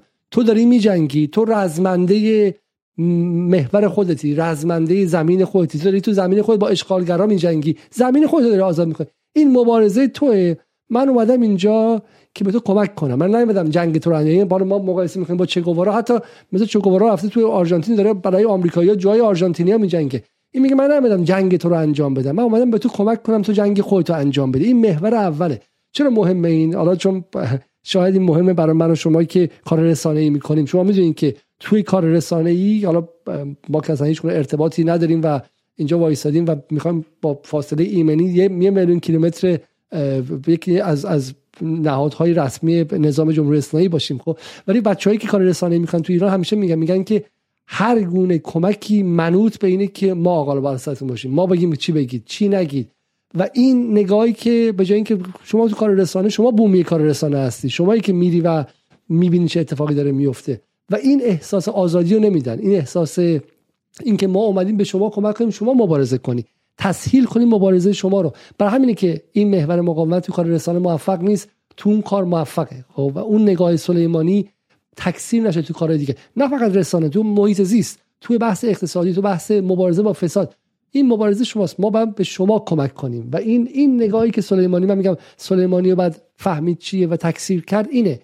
که تسهیلگری مبارزان هر عرصه و کمک به اینکه اونها استقلالشون رو حفظ کنن و شما در نهایت مستشار مشاور و کمک کنندشون باشید. درسته. بنابراین ببینید یه دوره طلایی رقم می‌خوره. یعنی شما پیروزی حزب الله در سال 2006 رو فقط سال 2006 رو نبینید. حداقل اگر نگیم از 2000 تا 2006 من میگم از مقطع سال 2004 که با نقطه عطفش با گروگان گرفتن اون در واقع چهار سرباز اسرائیلی هست که فیلمش کاش من حالا در سالگرد شهید مغنی اگر بود اون فیلم رو بدم شما پخش کنید. اصلا عین فیلم های هالیوودیه که چطور اون تیم عملیاتی که اماد آموزش داده و اینا رو تعلیم داده بر اساس یک کار دقیق شناسایی و اطلاعاتی در نقطه مرزی دقیقا در زمانی که دو تا ماشین گشت اسرائیلی تایم زمان جابجایی پستشون هست. می‌خوان تعویز بشن. در این فاصله کوتاه این جوخه عملیاتی حزب الله وارد عمل میشه و اون چهار سرباز اسرائیلی رو میدزده و بعد در نهایت به تبادل بزرگ اسرای لبنانی فلسطینی با چهار سرباز اسرائیلی می انجامه که اونجا سید حسن نصرالله وعده اسیرگیری رو میده برای آزادی سمیر قنتار که قرار بود اسرائیل تو اون تعداد اسرا سمیر قنتار رو بفرستن سمیر قنتار رو نمیفرستن که این میره سال 2006 اسیرگیری از دو سرباز اسرائیلی که باعث جنگ 2006 میشه. ما یه دو سال کوران در واقع کوران نبردهای اطلاعاتی عملیاتی نبردهای اطلاعاتی امنیتی عملیاتی بین حزب الله و اسرائیل داریم که یکی از نقاط عطفش سرهنگ سرهنگ تاننبایم هست یک سرهنگ اطلاعاتی وابسته به دفتر نخست وزیری وقت اسرائیل که اماد مغنی در یک عملیات پیچیده اطلاعاتی او رو به بیروت میکشونه به هوای اینکه قرار رون آراد رو آزاد بکنن خلبان اسرائیلی که در جنگ لبنان هواپیماش سقوط کرده بود و دست می‌گفتن لبنانی هاست او رو به لبنان به بیروت میکشونه و او رو اسیر می‌گیره. و تاننبایم هم جز اسرای حزب الله میشه که در مقابلش وقتی آزاد میشه اگر اشتباه نکنم سمیر قنطار آزاد میشه. این یکی از در واقع شگفتی ها و یکی از در واقع گلکاری های اماد مغنی است و محصول همون فضاییه که سلیمانی براش آماده می‌کنه. یعنی دست او رو باز می‌گذاره تا ظرفیت های خودش رو شکوفا بکنه و به منصه ظهور بگذاره. از همون اسیرگیری توسط شهید مغنی است که این ویدیوشو من بله بله, بله. که شما بله. گفتید. بسیار خوب. بله. و این تا مقطع سال 2006 حالا این در زمانی که همزمان با لبنان و فلسطین حاج قاسم عراق رو هم داره و داره تو عراق هم کار می‌کنه تو افغانستان هم ورود کرده. یعنی همزمان تو سه چهار کشور دیگه هم حاج قاسم شروع کرده به ورود. خب آیه عبدی ما یک ساعت و دوازده دقیقه صحبت کردیم.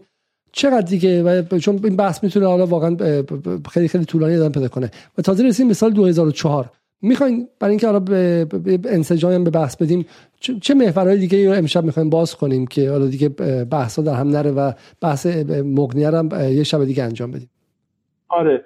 خب ببینید مسئله بعدی که در واقع اینجا رقم می‌خوره از این زمان به بعد حاج قاسم عملا هم با آمریکایی در عراق وارد چالش میشه. یعنی شروع به اقدامات عملی علیه آمریکایی ها در عراق شروع میشه. هم با اسرائیلی ها ادامه پیدا می‌کنه از سال 2006 به بعد. و یه اتفاق جدیدتری میفته اون اتفاق چیه؟ ظهور تکفیر در عراقه.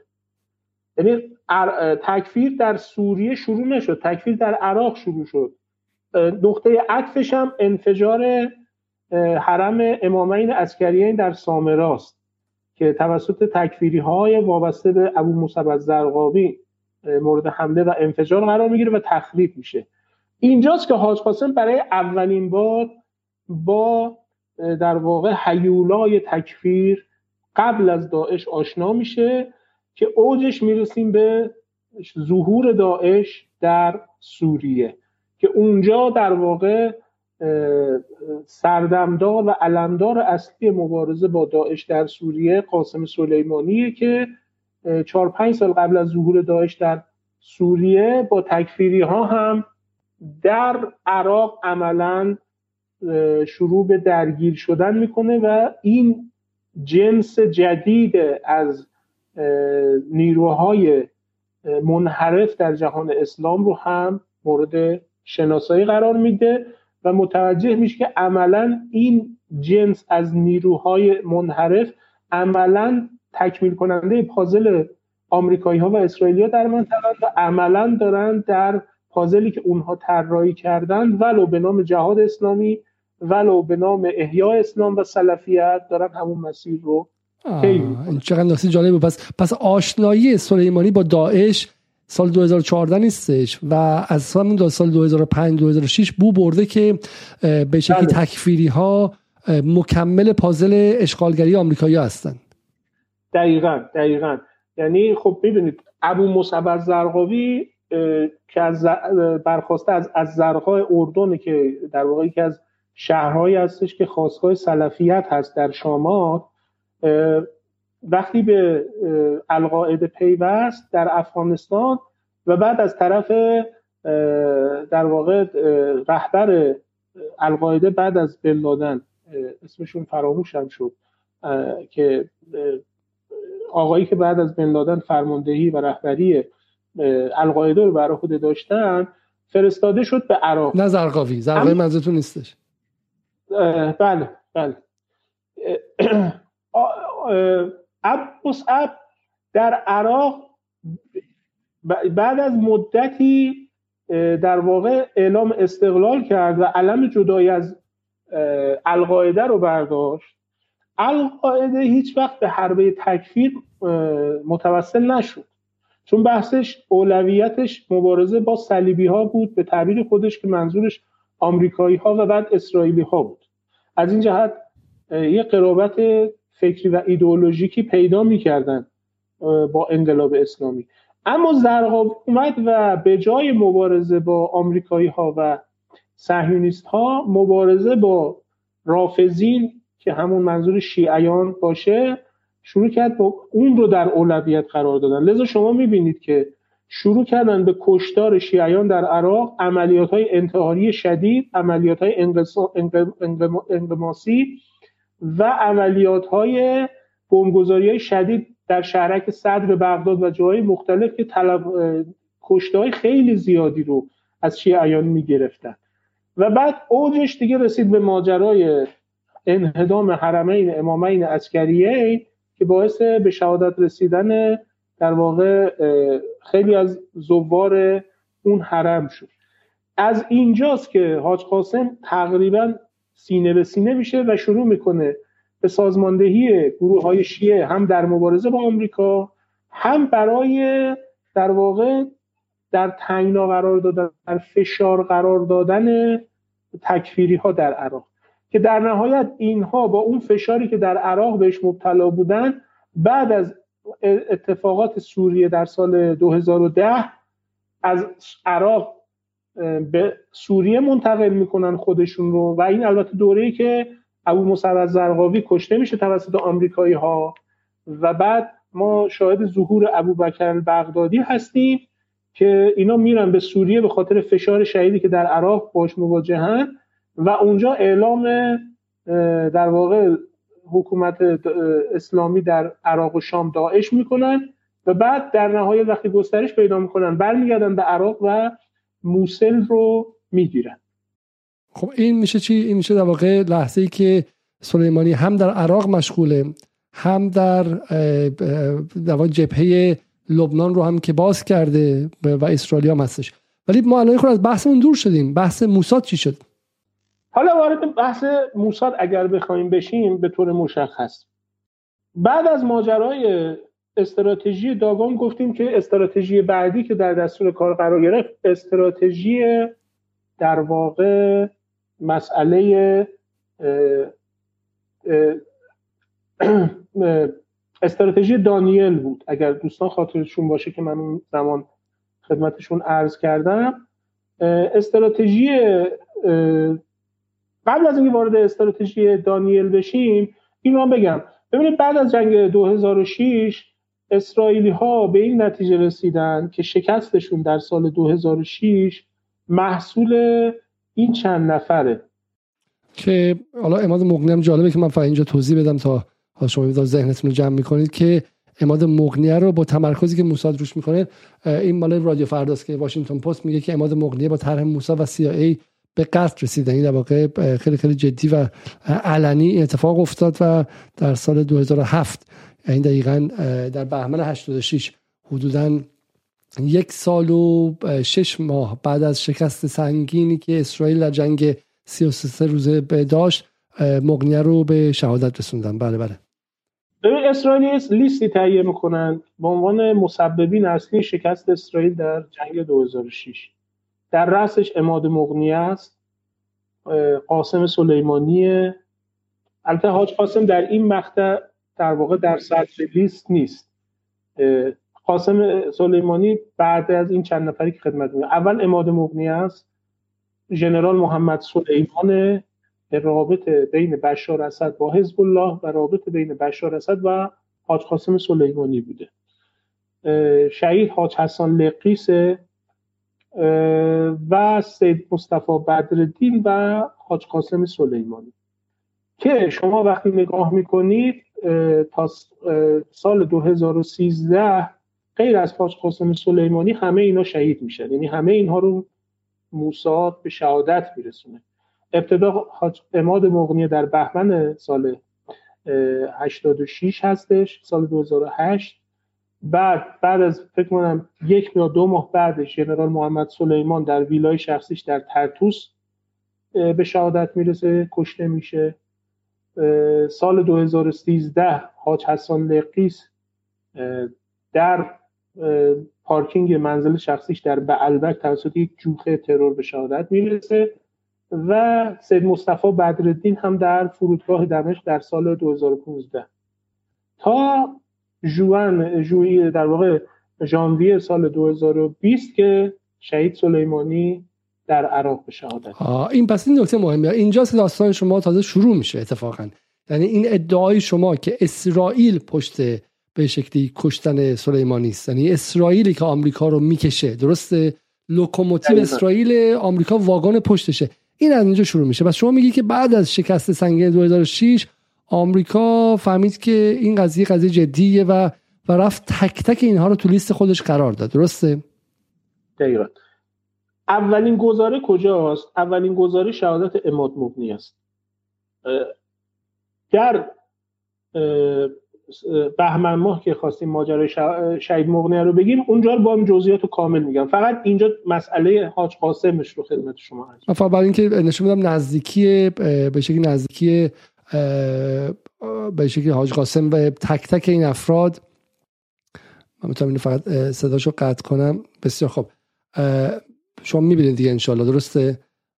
بسیار خوب. من فهمم اینکه نزدیکی شما نشون میدم. این آماده شدن به شکلی بدرالدین قبل از یکی از عملیات هاست که به شکلی رابطه را...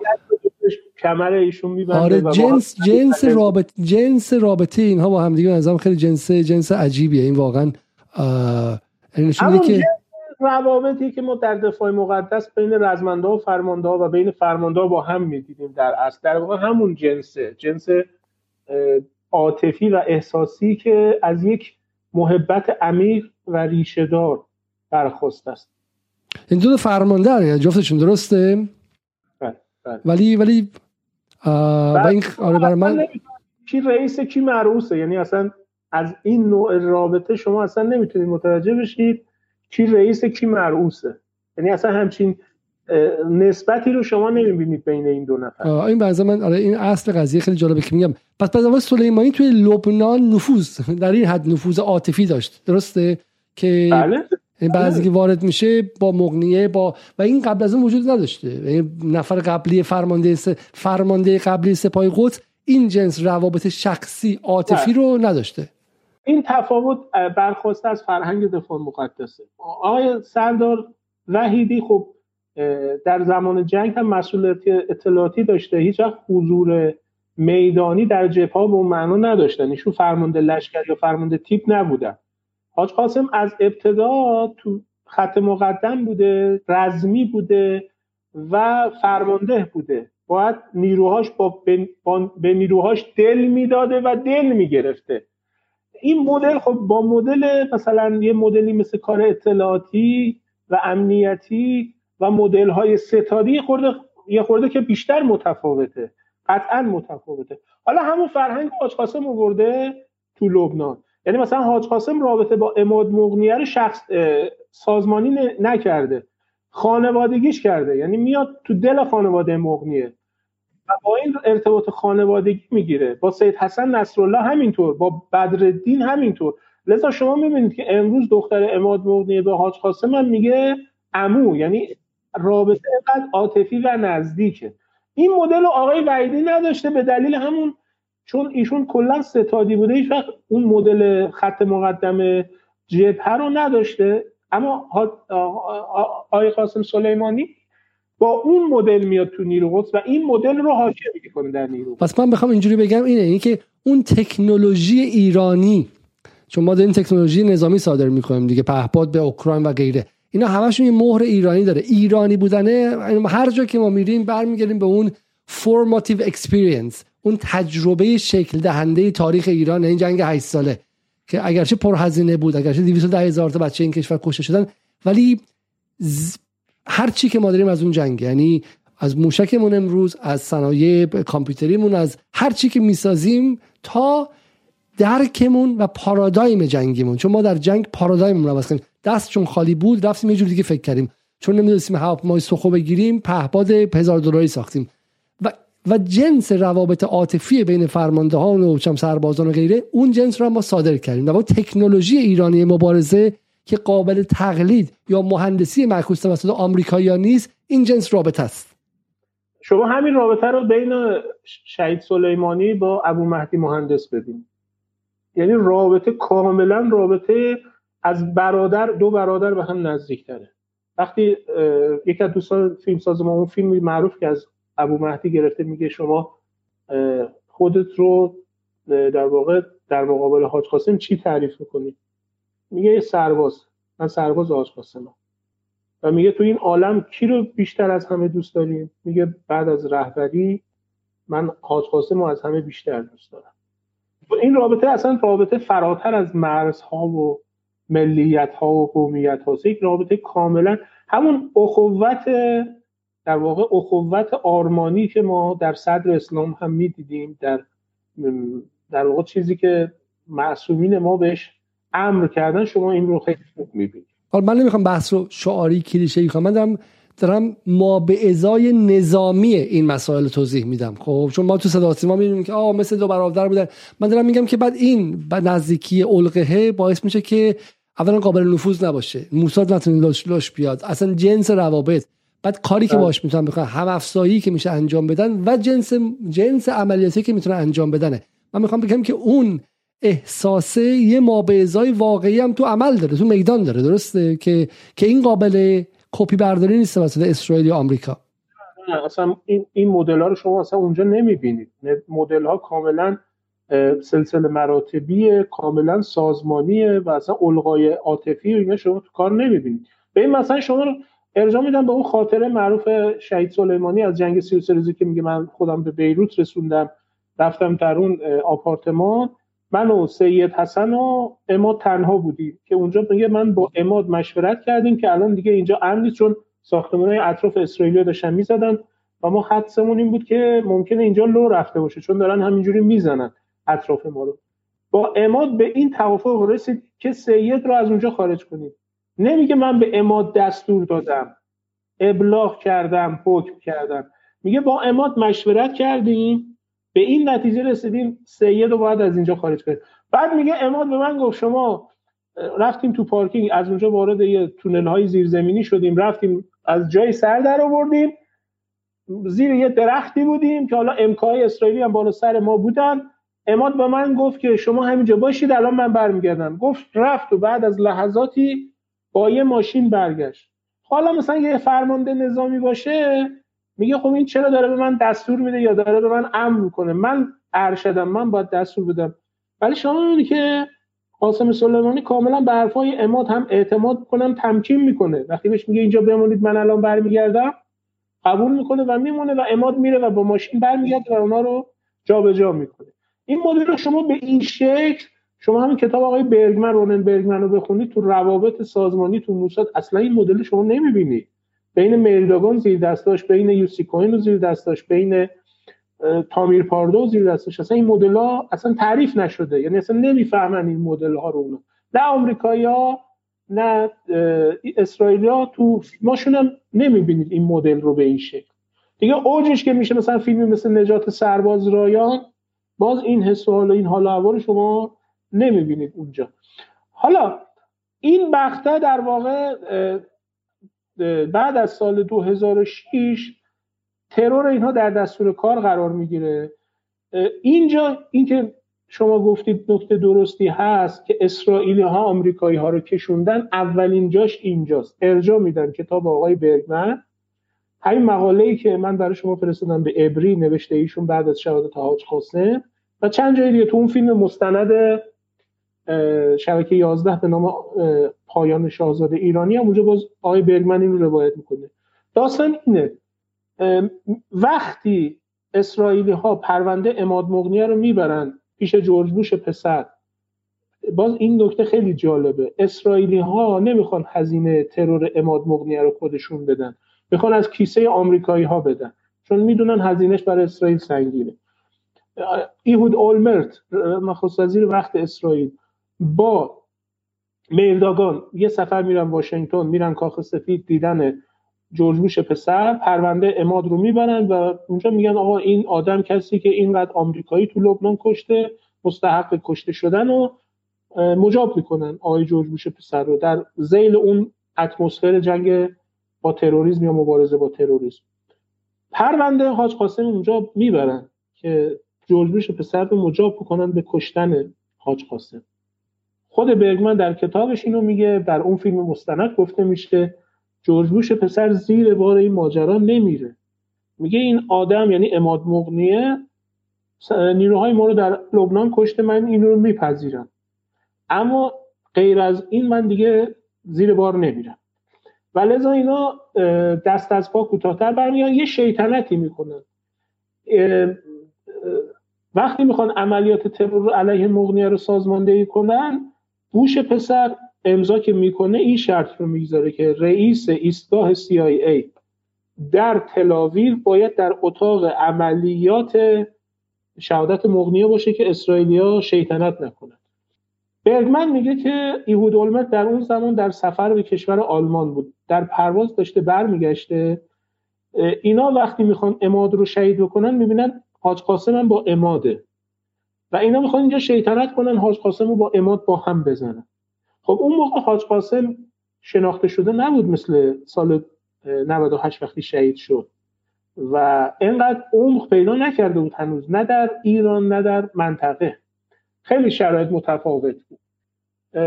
ایهود اولمرتون نمی‌تونن تو هواپیما پیدا کنه که ازش اجازه بگیرن. نماینده سیاین تو اتاق عملیات بود مراقب بود که اینا دست از پا خطا نکنن.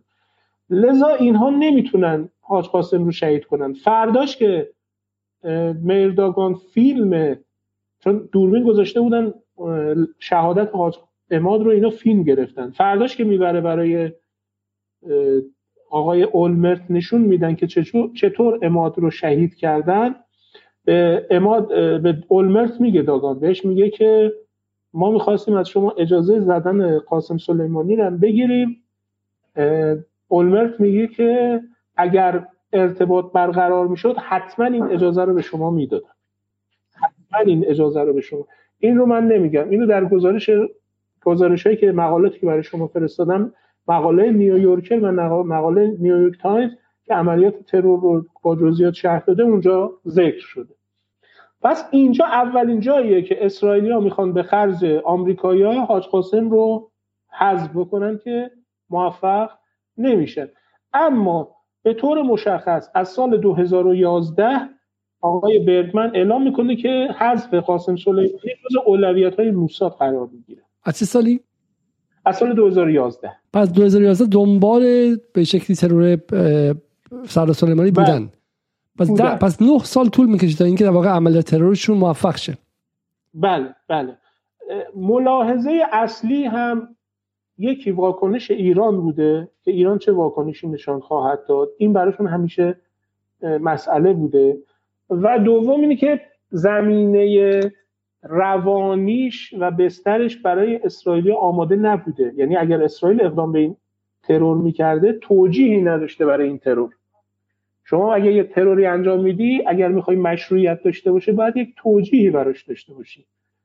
قاسم سلیمانی ترورش در اون مقطع برای صهیونیست ها توجیه روشنی یعنی برای افکار عمومی منطقه و دنیا نداشته. نمی‌تونستن این رو جا بندازن. مضاف بر که واکنش ایران رو هم نمی‌دونستن به چه صورتی خواهد بود و از واکنش ایران به شدت میترسیدن و تعبیرشون اینه که ما به تنهایی قادر به پرداخت هزینه ترور قاسم سلیمانی نبودیم حتی آقای گادی آیزنکوت که رئیس ستاد ارتش اسرائیل بود دو تا قبل از این یعنی الان که آقای آویو کوخاوی قبلش آقای چیز بود بنیگانس بود قبل از ایشون گادی آیزنکوت بود. ببخشید بنیگانس قبل از آیزنکوت بود. آیزنکوت پارسال یه مصاحبه با روزنامه معارف انجام داد. گفت من در سال 2018 مطلع شدم قاسم سلیمانی در سوریه است و به من اطلاع دادن که ما می‌تونیم بزنیمش هواپیمای اسرائیلی که من اعلام کردم اجازه رو دارید برای زدن ایشون. ولی بعد متوجه شدیم که ایشون جابجا شده و نتونستیم شهیدش کنیم. من به نظرم میاد باز اینجا دارن قلوب می‌کنن. یعنی به نظر من هنوز شرایط براشون آماده نیست. شرایط کجا آماده میشه آقای علیزاده به نظر من؟ شرایط بعد از روی کار اومدن ترامپ آماده میشه. یعنی باز ارجاع میدم به گزارش روزنامه نیویورک تایمز به جلسه ای که در سال 2017 بین نمایندگان ترامپ اسرائیلی ها و محمد بن سلمان و محمد بن زاید صورت می‌گیره. یعنی بعد از روی کار اومدن ترامپ ما شاهد تغییر چیدمان سیاسی منطقه هستیم. آرایش سیاسی در منطقه تغییر می‌کنه به سمت رادیکالیزم در واقع علیه ایران. از طرفی قدرت گرفتن بن زاید در امارات رو داریم از طرفی قدرت گرفتن بن سلمان در عربستان رو داریم. نتانیاهو رو در تلاویو داریم و روی کار اومدن ترامپ به عنوان حامی اصلی این مثلث یعنی مثلث نتانیاهو بن سلمان و بن زاید در منطقه. یک جلسه سال 2017 سال 96 تشکیل میشه در واشنگتن. اعضای جلسه عبارتند از جوئل زیمل که یک صهیونیستی از مدیران ارشد شرکت سایبری بلک کیوب بوده که سلف همین پگاسوسی که امروز بی‌آبرو شده در دنیا به خاطر نرم افزارهای جاسوسیش به خصوص جاسوسی از آقای جمال خاشقچی که در کشته شدن ایشون نرم افزار پگاسوس خیلی نقش داشت.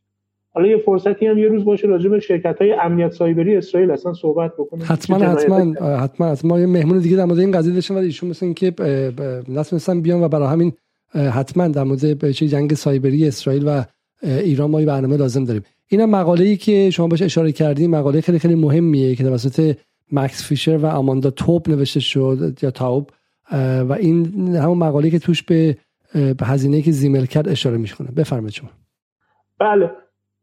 آقای احمد الاسیری به نمایندگی از بن سلمان آقای جورج نادر به نمایندگی از بن زایر و جو, جو الزیمل به نمایندگی از در واقع ترامپ در این جلسه حضور پیدا می‌کنه احمد الاسیری و جورج نادر اعلام می‌کنن که خواهان حذف قاسم سلیمانی هستند در منطقه. ببینید ما در واقع دو تا نقطه عطف داریم تو منطقه که اینا تو شهادت قاسم سلیمانی خیلی نقش ایفا می‌کنن. یکی ورود ایران به صورت جدی در سوریه است از سال 2000 ورود که میگم منظورم خود ماجرای بحران سوریه نیست. چون بحران سوریه تا زمانی که ایران به صورت جدی وارد بشه اون گفتگوی مفصل شما با آقای معصوم ایراد برادر عزیزم خیلی مفصل اونجا توضیح دادن.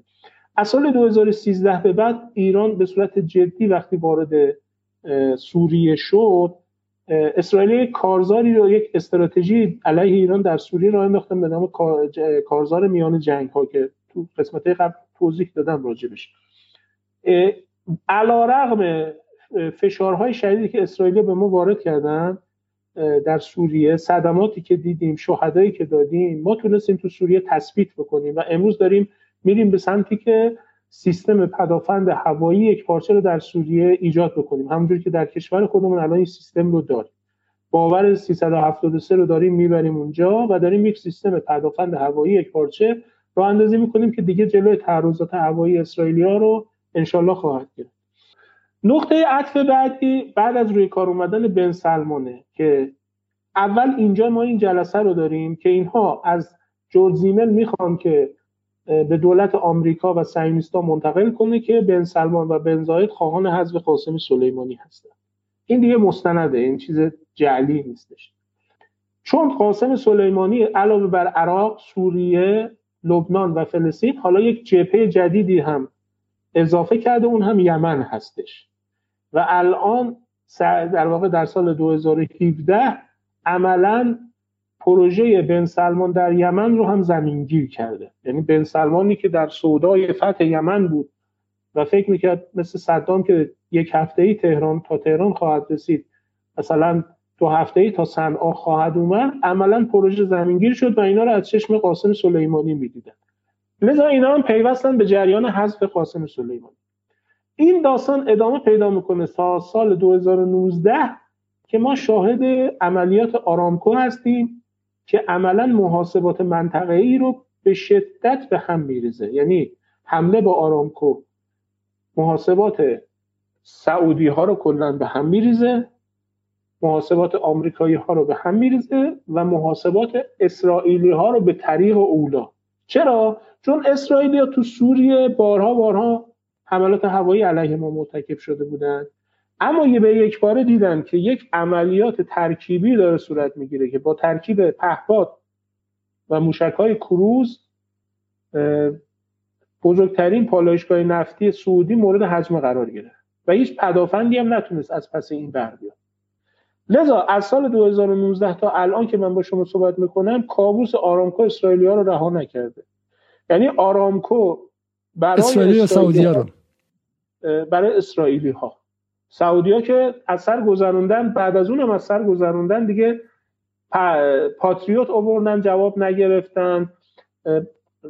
در واقع سیستم های آمریکایی رو اووردن جواب نگرفتن. دیگه اون به قول کار از دست در رفته. صهیونیستا رو دارم میگم صهیونیستا که میگن گنبد آهنین داریم نمی‌دونم. اسای موسا داریم نمی‌دونم. سیستم های پدافندی که برز, آه... برز موسا داریم نمی‌دونم چی داریم. این سیستم مختلف داریم. به شدت نگرم من این رو خدمت شما به زرس قاطع عرض می‌کنم. ماجرای آرامکو چند برابر ماجرای عین الاسد اسرائیلی ها رو ترسوند. یعنی اون قدری که اینا از آرامکو ترسیدن از عین الاسد نترسیدن. به خاطر ترکیبی بودنش و مسافت بسیار طولانیش. یعنی طول مسافتی که اینها از یمن پرواز کردن و آرامکا رو زدن بلندتر از مسافتی بود که ما با موشک های خودمون عین الاسد رو زدیم. ما با موشک های نقطه زن عین الاسد رو زدیم. موشک های در واقع بالستیک بود. اما در آرامکو با پهباد و موشک کروز آرامکو رو یمنی ها زدن. و این برای اسرائیل خوفناکتره چون کنترل اینا به شدت سختتر و دشوارتر می‌کنه. ما پیام رسانی کردیم این مدت دیگه. مرتب ما پیام رسوندیم که این امکانات رو داریم و این اتفاقات میفته اگرچه وارد جنگ مستقیم نشدیم اما گفتیم که تا کجا می‌تونیم بیایم؟ بله. خب یه زمانی واقعا به اینا به چشم پاروپاگاندا و نمی‌دونم فوتوشاپ فوتوشاپ خب اوکراین و شاهد 136 ها که شاهد 136 ها دیگه دم دستی ترین و ساده ترین مدل های نقطه, نقطه زن و انتحاری هست مال انتحار ایران هستن. اینقدر اثر بخشیدن برگردیم به حاج قاسم. حدودا 140 دقیقه صحبت کردیم به 10 دقیقه بله. پایانی رسیدیم. عذر می‌خوام از شما تمرکز رو نگه داریم که به پایان برنامه داریم نزدیک میشیم. ببینید من اینو خدمت شما بگم. در نبود یا در غیاب یک سیستم اطلاعاتی امنیتی یک پارچه برای جمهوری اسلامی ایران و در جنگ اطلاعاتی امنیتی شدیدی که اسرائیل علیه ایران با فرماندهی و در واقع جلوداری موساد علیه ایران به راه انداخت قاسم سلیمانی چه کار کرد؟ اولین کاری که کرد خاکریزهای مقابله با اسرائیل رو توسعه داد و به پشت دروازه های اورشلیم و بیت المقدس رسوند. چیزی که سعیونیستا میگن سعیونیستا راجع به قاسم سلیمانی و علت دشمنیشون دو تا دلیل عمده میارن. یک محاصره اسرائیل از شمال و جنوب یعنی از جبهه حزب لبنان و سوریه و جنوب که منظورشون غزه است. و دو انتقال فناوری موشک نقطه زن به حزب الله و داخل سرزمین های اشغالی به طور مشخص حماس هستش. که اوج این ماجرا رو ما کجا دیدیم؟ در نبرد سیف القدس دیدیم در سال 2020 دیدیم که عملا اولین جنگ پیروز مقاومت فلسطین علیه صهیونیست‌ها بود. دومین کاری که کرد قاسم سلیمانی یک شبکه اطلاعاتی و امنیتی از گروه های مقاومت در پیرامون ایران و در منطقه علیه اسرائیل ایجاد کرد و اینها رو ملحق کرد به دستگاه های اطلاعاتی امنیتی ایران. که تا حد زیادی خلع دستگاه اطلاعاتی امنیتی ما در داخل رو پوشش دادن. شما مطمئن باشید اگر قاسم سلیمانی این کار رو نکرده بود آسیب پذیری ما در داخل به مراتب بیشتر از این چیزی بود که تا الان بوده. یعنی ترورها و عملیات های خراب پس سلیمانی عملا یه معادل اطلاعات سپاه سیستم امنیتی ساخته سیستم اطلاعاتی ساخته. بله ببینید نیرو قدس یه معاونت اطلاعات داشت که این معاونت اطلاعات نیرو هم ارز سازمان اطلاعات سپاه کار اطلاعاتی می‌کرد برای خودش و از جمله وظایفش همکاری اطلاعاتی با گروه های مقاومت در عراق، سوریه، لبنان، فلسطین و یمن بود و تونست یه دستگاه اطلاعاتی یک شبکه اطلاعاتی. فراتر از این اومد قاسم سلیمانی یک همکاری رو با وزارت اطلاعات ایجاد کرد. یعنی ظرفیت وزارت اطلاعات رو هم حتی اوورد پای کار. یک مرکزی رو در وزارت اطلاعات ایران راه اندازی کردن برای مستشاری امنیتی به گروه های مقاومت. یعنی وزارت اطلاعات ایران بیاد تجربیات خودش رو به خصوص در حوزه های ضد جاسوسی و نفوذ در اختیار اونها قرار بده. که یکی از نقاط عطف این داستان کجاست؟ لو رفتن نفوذی اصلی در حزب الله لبنان که عامل اصلی شهادت شهید مغنی هم بود یعنی محمد شوربا که یکی از نیروهای رد بالای عملیات خارجی حزب الله بود متاسفانه و بالاخره در یک به دلایلی تونسته بود موساد روی این سوار بشه.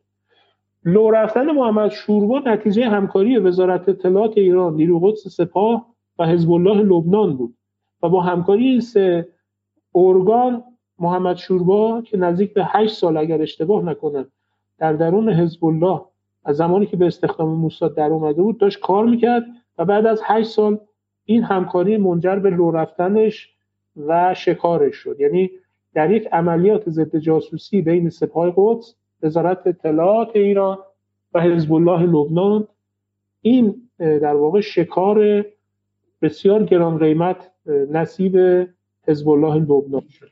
اوکی پس این نکته خیلی نکته عذر می‌خوام از شما. نکته خیلی خیلی جالبیه. پس واقع اینجاست ما تازه وارد بحث میشیم. من حیف دیگه واقعا بعد یه خورده زودتر شروع می‌کنیم اینجاست که شما این سویه دیگه سلیمانی داری به ما معرفی می‌کنیم و اون هم چیه؟ اون سویه سلیمانی در مقام سازنده طراح یک عملیات اطلاعاتی. نه. به شکل میدانی خب؟ بله. عملیات اطلاعاتی و ساختن یه ارگانایزیشن میدانی فراملی. یعنی یه چیزی که با حزب الله و با سوریه و با عراق و با غیره و غیره وصل میشه.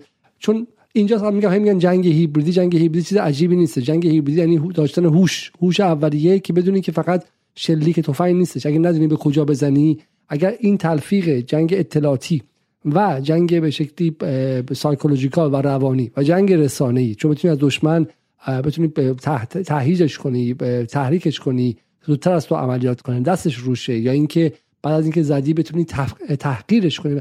همه اینها با هم دیگه. ترکیب سطوح مختلف جنگ با هم دیگه. و سلیمانی اینجا در سطح امنیتی و اطلاعاتی هم یه تایب بوده برای خودش. بله بله. ببینید یه واقعیتی باید بپذیریم ما به صرف دستگاه اطلاعاتی امنیتی خودمون یک واقعیت رو خدمت شما بگم توان رویارویی کامل با دستگاه اطلاعاتی امنیتی اسرائیل رو نداریم. تجربه های دو دهه فکر کنم به کافی نشون داده. حاج قاسم از همون اول که گفتم وقتی آسیب دستگاه اطلاعاتی امنیتی رو بعد از دوره اصلاحات دید و شروع کرد به خاکریز سازی در پیرامون برای اینکه وقت بگیره و توسعه بده این روند رو و امنیت ایران رو بیشتر از این نظر متزلزل بشه و بره به سمت تعمیق امنیت در ایران. کار دیگه ای که کرد این بود که اومد ضربگیرهای اطلاعاتی امنیتی برای ایران درست بکنه. یعنی دستگاه اطلاعاتی امنیتی رو دچار بازوهای بلندی در منطقه بکنه. که بتونه در هماوردی با موساد و دیگر دستگاه اطلاعاتی اسرائیل تقویت بکنه پشتوانه بده به ما گسترش بده که هم قدرت تدافعی ما رو پدافندی ما رو در جنگ اطلاعاتی با اسرائیل توسعه بده هم قدرت آفندی ما رو در جنگ اطلاعاتی با اسرائیل توسعه بده. لذا شما می‌بینید امروز ما به جایی رسیدیم. به موازات هر اقدام خرابکارانه و تروریستی که اونا در داخل ایران می‌کنن امروزه کرانه باختری به کانون در واقع اقدامات علیه اسرائیل تبدیل شده. یعنی شما از ابتدای سال میل... یعنی سال 2022 پرتلفات ترین سال برای اسرائیلیا بود به نسبت سالهای قبل. یه دلیلش اینه که این توسعه قدرت آفندی اطلاعاتی امنیتی جمهوری اسلامی به پشتوانه گروه های مقاومت به جایی رسیده که به موازات هر ضربه که تلاویو به ما در داخل ایران بزنه ما یک ضربه بلکه بیشترش رو در کرانه باختری و دیگر مناطق سرزمین های اشغالی امروز به اسرائیل وارد می‌کنیم. آخریش همین ماجرای در واقع عملیاتی بود که در اورشلیم یا بیت المقدس اتفاق افتاد که یک عملیات اطلاعاتی عملیاتی از این جهت بود امنیتی از این جهت بود که همزمان با بمبگذاری که صورت گرفت ما شاهد حک دوربین های شهر بیت المقدس بودیم که اسای موسا گروه هکری اسای موسا که اخیرا این فیلم های خودش منتشر کرد ولوله در اسرائیل به پا کرد و به شدت سازمان امنیت اسرائیل و دیگر نهادهای امنیت اسرائیل زیر سوال رفتن که چطور گروه های هکری تونستن ساز دوربین های که در اختیار سازمان امنیت اسرائیل بود رو هک بکنن و لحظه انفجار رو تصویرش رو به دست بیارن و منعکس کنن. این تصویر محرمانه بود. اجازه پخش نداشت. گروه هکری اسای موسا این تصویر رو هک کرد و در اختیار عموم قرار داد و منتشر کرد. که باعث ولوله در اون چیزی که مغنیه میگم میگم اگر بتونید اون لحظه آمریکایی‌ها رو نشون بدید به اون بله. طرف دلش میریزه. این ترکیب ترکیب جنگ رسانه و جنگ جنگ میدانی. خب به لحظه آخر رسیدیم. آیه عبدی چه چه چیز اضافه ای باید بدونیم درباره به شکلی بحث اسرائیل و به شکلی سلیمانی. حالا یه نکته این که من می‌خوام اینو نشون بدم شما روی این مقاله خیلی تاکید کردید. این مقاله رو برای ما خود باز کنید خب؟ این مقاله مقاله که... بله بله من می‌بینید مقاله رو دیگه درسته؟ بله آقای برگمن خب ببینید امروز تقریبا معروف ترین ژورنالیست امنیتی اسرائیل و توسط نهادهای امنیتی اسرائیل کمپاژ اطلاعاتی میشه و هدایت میشه. همونقدر مهمه که HBO با اون عظمتش و اساس یکی از کتاباش سریال می‌سازه. بله بله. خودش هم اخیرا مدعی بود که توسط وزارت اطلاعات ایران در یک تور اطلاعاتی نزدیک بود بیفته و می‌خواستن بدوزن حالا این ادعا رو کرده دیگه. گفته منو می‌خواستم بکشونن ترکیه و اونجا منو بدوزن که موساد من رو مطلع کرد و من رو نجات داد. این گزارش مفصل ترین و اولین گزارش دست اولیه که بعد از شهادت حاج قاسم در ویژهنامه آخر هفته یودیود آخارنوت منتشر شد و اطلاعات بسیار بکر و دست اولی رو از ترور شهید مغنیه منعکس می‌کنه. از جمله مفاد بسیار مهمش اینه که اعتراف می‌کنه که عملیات اطلاعاتی ترور حاج قاسم رو اسرائیلی انجام دادن یعنی عملیات نظامی رو آمریکایی ها انجام دادن یعنی بلند کردن پهپاد و زدن ماشین حاج قاسم و ابو مهدی مهندس رو. اما عملیات اطلاعاتی که از فرودگاه دمشق از موقع سوار شدن این دو عزیز و همراهانشون شهید قاسم سلیمانی و همراهانشون در هواپیما مسافربری از دمشق به بغداد. تا لحظه نشستن در فرودگاه بغداد که بعدها اعلام شد که مزدوران اقلیم کردستان کردهایی که در فرودگاه بغداد کار می‌کردن و مزدور موساد بودن که اینها اوکی نهایی رو دادن که شهید سلیمانی و همراهانش در هواپیماس و خارج شده و با سوار ماشین شدن. خودش میگه شیش مرحله طی شد تا تایید نهایی داده بشه که قاسم سلیمانی با این پرواز بلند شده و در بغداد نشسته و سوار ماشین شده. که این اوکی نهایی در واقع باعث زدن دکمه ریموت انفجار و در واقع شلیک موشک بوده. اعترافش اینجا خیلی حائز اهمیت و تروریسم دولتی اسرائیل خیلی خوب داره منعکس می‌کنه. و و اینکه همون چیزی که گفتم از سال 2008 به بعد اسرائیل به دنبال ترور حاج قاسم بود مونتا تروری که هزینهش رو آمریکایی ها بدن نه خودشون. و در نهایت هم اینو موفق شدن. در این اتفاق یوسی کوهن رئیس وقت موساد نقش کلیدی رو بر عهده داشت. خود این مقاله اشاره می‌کنه میگه یوسی کوهن به اتاق وضعیت کاخ سفید از طریق پومپئو دسترسی داشت. و تونست اونها رو به این تصمیم یعنی کاخ سفید رو به این تصمیم برسونن. یوسی کوهن بنیاد FTD در آمریکا که در واقع یک نهاد لیکودی در آمریکاست دو مارک دوبویتس کار می‌کنه از ایرانی هم. دو نفر سعید قاسم نژاد و یه نفر دیگه هم کار می‌کنن. بله. سرویس موساد شخص پومپئو و جان بولتون و خانم جین هاسپل که رئیس CIA بود. اینا اشخاصی هستند که حلقه اصلی ترور حاج قاسم سلیمانی رو بر عهده داشتن و ولی عملا تصمیمی بود که گام به گام اسرائیلی ها رو ترامپ ترامپ رو به این مرحله رسوند. ولی ترامپ از وقتی رئیس جمهور آمریکا شد واقعا شناختی از حاج قاسم نداشت. این پله پله مسیر رو طی کردن رو اسرائیلی ها به خصوص از طریق داماد آقای ترامپ جرد کوشنر که رفاقت بسیار صمیمانه و نزدیکی هم داشت هم با داره با نتانیاهو و بن سلمان در این ماجرا خیلی نقش جدی و مهمی رو برو بسیار خوب. پس بر اساس این مقاله رانین برگمن که آدم به شکل مستندی هستش ما الان بس دیگه مستندن می‌دونیم که مستندن می‌دونیم که اسرائیل محرک و به شکلی کسی بوده که عملیات رو به بالا بلنگ و آمریکا به حمله تحمیل کرده باشه. ولی اطلاعات رو اون داده. از بله. کردستان عراق هم مزدوران شخصی کار کردم و و, و اونم در واقع, به عبارتی لیستم از 2006 یعنی از جنگ 33 روزه بسته شد. یعنی اتفاقی از جنگ 33 روزه انجام شد از سال 2011 قطعی شد. فقط یه نکته پایانی هم بگیم و بحث رو تموم کنیم. ولی در اینجا فقط ما با مردگان سر کار نداریم. از 2016 مردگان که فوت می‌کنه ولی از 2011 12 مردگان کارش تموم میشه. درسته؟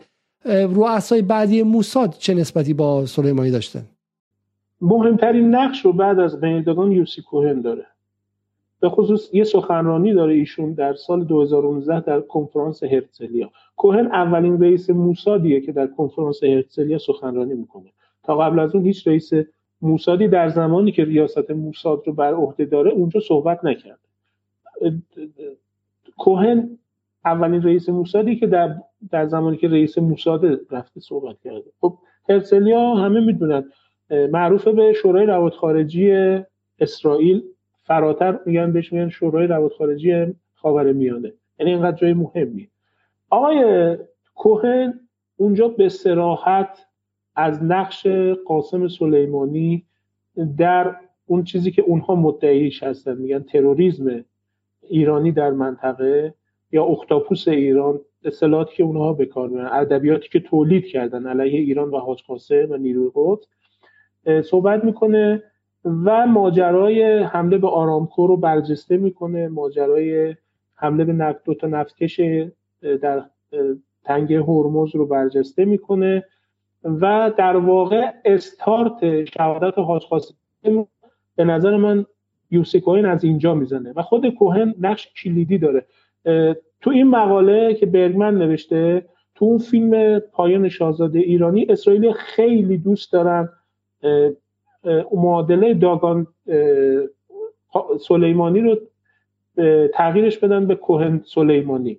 و بگن کوهن رقیب اصلی حاج قاسم بوده. یعنی می‌خواستن انقدر کوهن رو قد بلندش کنن در اندازه حاج قاسم مطرحش بکنن. در صورتی که خب واقعا اینطوری نیست. کوهن خیلی کوتوله تر از این حرف است اگرچه در حد خودش آدم توانمندیه ازش نمیشه به راحتی گذشت. ولی واقعا تو قد و قواره حاج قاسم نبوده به لازم منطقه اما به نظر من استارت نقطه آغاز عملیات حاج ترور حاج قاسم از اینجا زده میشه. کما که تو همین گزارش هم برگمن میگه. میگه عملیات ترور قاسم سلیمانی از 18 ماه قبل از ترور او استارتش زده شده بود. یعنی از یک سال و شیش ماه قبل از شهادت حاج قاسم ترور او از طرف اسرائیل استارتش زده شد و بعد آمریکایی ها مجاب شدن و در نهایت در ژانویه 2020 ایشون رو به شهادت رسوندن. خب من گفتم برای امشب کافی بودم دو ساعتم صحبت کردیم دیگه شما هم گفتم خسته شد این ساعت دیر وقتم در تهران هستش. ولی به خیلی خیلی مسائل مهمی مطرح شده امشب و من از این نظر خوشحالم که این برنامه رو ما داشتیم و به شکلی فهم اینکه چگونه چگونه حالا سردار سلیمانی یک سیستم عملیاتی و سیستم امنیتی اطلاعاتی خیلی مهمی رو تونست به وجود بیاره برای مقابله با موساد و موساد هم روش زوم کرد و حالا به قول شما این هیت لیست رو از سال 2006 داشت یعنی شهید بدرالدین شهید مقنیه و بعدم در نهایت خود شهید سلیمانی. حالا یادتون باشه همون لحظه ای که شهید سلیمانی به شکلی کشته شد شایعه چون شهید سلیمانی به علاوه ابو مهدی مهندس مهمترین فرد مقاومت در عراق. یعنی به بله. با یک تیر دو نشان بود برای آمریکا. یادتون باشه ولی شایعه ترور همزمان سید حسن نصرالله رو هم پخش کرده بودن دیگه که و حالا احتمالا ادامه اون لیست بس سید حسن نصرالله باشه. درسته؟ همین دیروز سخنرانیشون یادتون تا همین دیروز شایعه عجیب شایعه های عجیب غریب که ایشون کما رفته اغما رفته نمی‌دونم چی شده حتی پنج شبی که دوستان به من زنگ زد ابراز نگرانی کرد گفتم آقا حزب الله بیانیه داده گفته سخنرانی یک شنبه لغو شد افتاد سه شنبه حزب الله دروغ نمیگه. نمی‌خواد که سر کسی شیره به ماله که وقتی میگه سه شنبه یعنی سه شنبه دیگه یه می‌خوام بگم حتی من دیدم بین دوستان و همکاران این شایعه رواج پیدا کرده بود. ولی حرف شما درسته. یعنی سید حسن یکی از دلایل زندگی مخفی ایشون هم و مراقبت شدید از ایشون هم به همین مسئله ولی در واقع در اون هیت لیست به شکلی چون اسرائیلی خیلی افتخار می‌کنن که ما بخشیم و فراموش نمی‌کنیم. مثلا چند سال بعد از بحث مونیخ رفتن و تک تک افرادی که در مونیخ نقش داشتن رو اعلام کردن که ما گرفتیم و انتقام گرفتیم و غیره. برای همین ادعای اینها اینه که ما انتقام سال 2006 خواهیم گرفت در حالی که همه شما گفتید ایران از 2006 به این ور نه یک قدم بلکه 4 5 قدم به اسرائیل نزدیکتر شده. ببینید اسرائیل خطای محاسباتیشون اینجاست. ترور و تروریسم دولتی اسرائیل به لحاظ تاکتیکی می‌بره ولی به لحاظ استراتژیک میبازه. یعنی تو کوتاه مدت حذف می‌کنه دشمن رو ولی در بلند مدت مسئله رو برای اسرائیل عمیقتر و جدیتر می‌کنه. ببینید خود اینها از آن دارن. میگن ما سید عباس موسوی رو به شهادت رسوندیم. سید حسن نصرالله به مراتب خطرناکتر شد. اماد مغنی رو اینها شهید کردن ژنرال محمد سلیمان رو شهید کردن قاسم سلیمانی رو شهید کردن. آیا مشکلات اسرائیل حل شد؟ بلکه بدتر شد. یعنی حداقل زمانی که حاج قاسم به شهادت رسید اوضاع کرانه باختری انقدر آشفته و بحرانی نبود که امروز انقدر بحرانیه. یعنی اسرائیل امروز چالشش چالش درونیه. بیشتر از اینکه به حزب الله بخواد فکر بکنه باید به کرانه باختری فکر بکنه.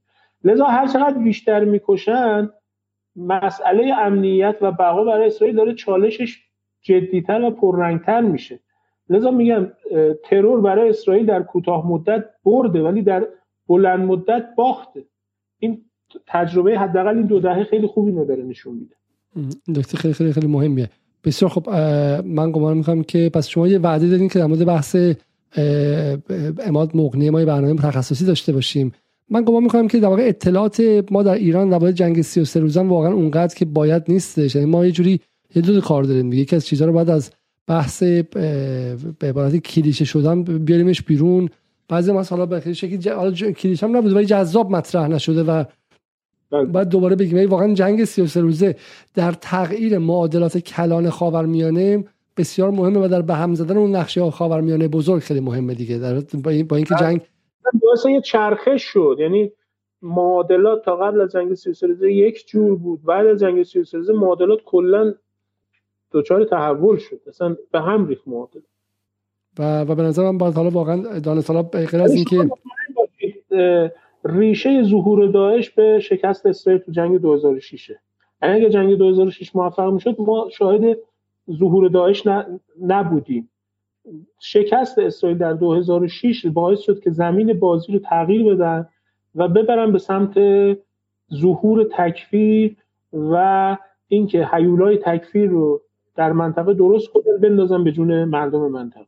این خیلی جالبه دیگه. یعنی ما اونورم میگم بیکار نشسته. جنگ دینامیکه. یعنی اینو فقط باید داشته باشید که حالا چون می‌پرسن که به مثلا اپوزیسیون یا مثلا ایرانیانی که گرفتار این تلویزیون ها هستن که سیاد خدایی رو وسط تهران زدن. خب زدن.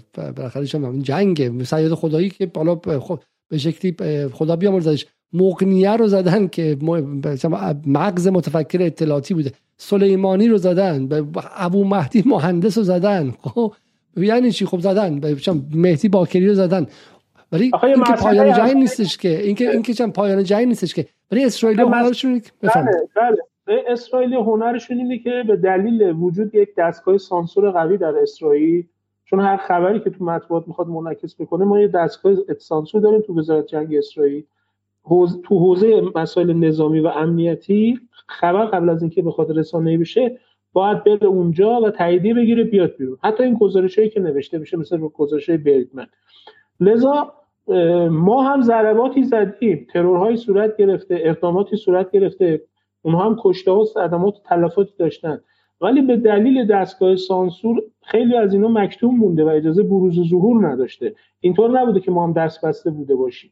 من فقط این چون شما گفتین من نگرانم که تو ایران گوش کنم بگن که ای چقدر خوب با سانسور. در حالی که تو ایران هم سانسور شده. با این تفاوت که چون اسرائیلیا روی رسانه های جهانی مسلطن اینطور نیست که در داخل سانسور کنن بعد بعد مثلا از آمریکا بزنه بیرون. نه چون بین رسانه اسرائیلی و آمریکایی و فرانسوی و انگلیسی اتحادیه وقتی سانسور می‌کنه از بیرون هم لیک نمی‌کنه درز نمی‌کنه. در حالی تو ایران شما نمی‌تونید سانسور کنید شما شهادت فخریزاده خاطرتون هست دیگه. روزی که شهید دوربین دقیقا تو محل شهادت کار گذاشته شده بود. من نمی‌دونم مال کدوم شبکه به نام کدوم شبکه بود. ایران اینترنشنال همون دوربین مستقیم تا ده یازده شب دوربین اونجا کاشته شده بود. رو اون تصویر گله به گله تحلیلگر می آورد تحلیل می‌کرد و می‌رفت یعنی ده مدل تحلیلگر آورد سانسور کجا بود؟ آقای علیزایی حساب کتابی داشت که اونجا نباید دوربین همینجوری یله و رها بود. هر کم می آوردن به نام تحلیلگر هر چی دوست داشت می‌گفت شما اصلا یک صدومه اینو در اسرائیل به این شکل نمی‌بینید واقعا. خیلی حساب کتابشون بیشتره. و حرف شما درسته البته. سلطه رسانه طرف مقابل اصلا قابل قیاس نیست با سلطه یعنی کار رسانه ما. ما تو داخل خودمون نمی‌تونیم جمع جور بکنیم مسائلمون چه در محیط بین الملل ولی شما می‌بینید که اولا پروتکلای به شدت سفت و سخت تعریف شده دارن. شما تو لندن زندگی می‌کنید بهتر از من می‌دونید. پروتکل دارن برای هر چیزی. ما خیلی چیزامون پروتکل نداره. بی حساب کتابه. هر کی اول می‌رسه هر جوری دوست داره مسئله رو منعکس می‌کنه. ثانیا یه آقا بالا سری دارن دستگاه سانسوری دارن حساب کتابی دارن کسی من یه مثال به شما بزنم. عملیات شهید رعد حازم حالا اینو دیگه دوستان دیر شده فقط اینو به عنوان نمونه خدمت شما. عملیات شهید رعد حازم که تو تلاویو اتفاق افتاد اوایل امسال بود دیگه فروردین ماه بود اگر خاطرتون باشه. نمی‌دونم هفتم هشتم فروردین بود کی بود. خب شهید رعد حازم تو قلب تلاویو خیابون دایزنکوف یه عملیات کرد و بعد نه ساعت بعد ایشون رو تو نماز نماز صبح توی مسجد تو یافا پیدا کردن شهید کردن. واقعا یعنی اسطوره است این شهید به نظر من. تو این شرایط سیستم مخوف و پیچیده امنیتی اسرائیلی همچین عملیاتی کردن کولاکه. اونایی که کار کردن می‌دونن. من چی میگم؟ شهید رعد حازم یه نفر یه عملیات کرد. اسرائیل اون شب هرچی یگان عملیات ویژو یگان نخبه داشت ریخت تو تلاویف سایرت ماتکال که عملیات انتبه رو انجام داده بود و اوورد تو تلاویف برای پیدا کردن یه نفر آدم. بعد رسانه هاشون شبکه های خبری خبرنگارا اومدن جلوی این یگان های عمل ویژه با دوربین که اینا کجا میرن چیکار می‌کنن؟ خب شهید رعد حازم شهید کردن. دو روز بعدش دستگاه سانسور اسرائیل افتاد به نطق کشی از رسانه های اسرائیلی که شما با اجازه کی دوربین دست گرفتی اومدی تو خیابون از عملیات فیلم گرفتی بدون بلر کردن و تیره کردن چرا تمام افسرهای یگان عملیات ویژه چون افسر یگان عملیات ویژه افسر امنیتیه چهرش نباید بسوزه. اینا قبل اینکه پخش بشه باید بلر بشه باید تیره بشه باید شطرنجی بشه. خب شما تمام نیروهای امنیتی و یگان عملیات ویژه و پلیس مخفی ما رو سوزوندی باید به حساب کتاب پس بدی کار به اونجا رسید. شبکه اینو شما ببین تو دنیا می‌تونی براش نظیر پیدا کنی. شبکه دوازده تلویزیون اسرائیل بیانیه داد. خیلی معذرت می‌خوام از این تعبیر استفاده به چیز خوردن افتادن. گفتن خدا قسم نیروهای ما یعنی همینه که فیلم بردارن خبرنگارن عکاسن کف خیابون. همشون افسرهای عملیات نیروهای ویژه اسرائیلن. دور دیدن تعلیم دیدن می‌دونن چی رو پخش کنن چی رو پخش نکنن. نیروهای مبتدی نیستن. لذا از ما درگذرید شما کجای دنیا؟ خبرنگار و ژورنالیست و عنصر رسانه‌ای پیدا می‌کنید که افسر عملیات ویژه بوده باشه. یا دوره عملیات ویژه دیده باشه یا همزمان افسر عملیات ویژه باشه. اینو فقط شما تو اسرائیل پیدا می‌کنید. مثلا کسی اومد حرف بزنه کسی راجعش توضیح داد کسی این خودش یه ساعت بحث داره که این سیستم رسانه‌ای چرا اینقدر امنیتی تو اسرائیل؟ اگه تو جمهوری اسلامی بود الان برای ما آبرو نذاشته بوده. ما تمام نیروهای رسانه‌مون نه دورای امنیتی دیدن نه دورای نظامی دیدن نه پروتکلی حالیشونه. لذا هر اتفاقی میفته داریم گاف میدیم سر هر اتفاقی من چیزی که با عبدی گفتم گفتم که این مهمه که چون اسرائیلی ها به شکلی حالا میگن که ما مثلا چند طوری که این هیت لیست رو زدیم چون اسرائیلی ها ادعاشون اینه که ما بخشیم و فراموش نمی‌کنیم. مثلا داستان مونیخ اینه که ما تک تک بعد از اون داستان آدم ربایی سراغ تک تک آدم ها رفتیم و بعد از 5 سال 10 سال انتقام رو گرفتیم.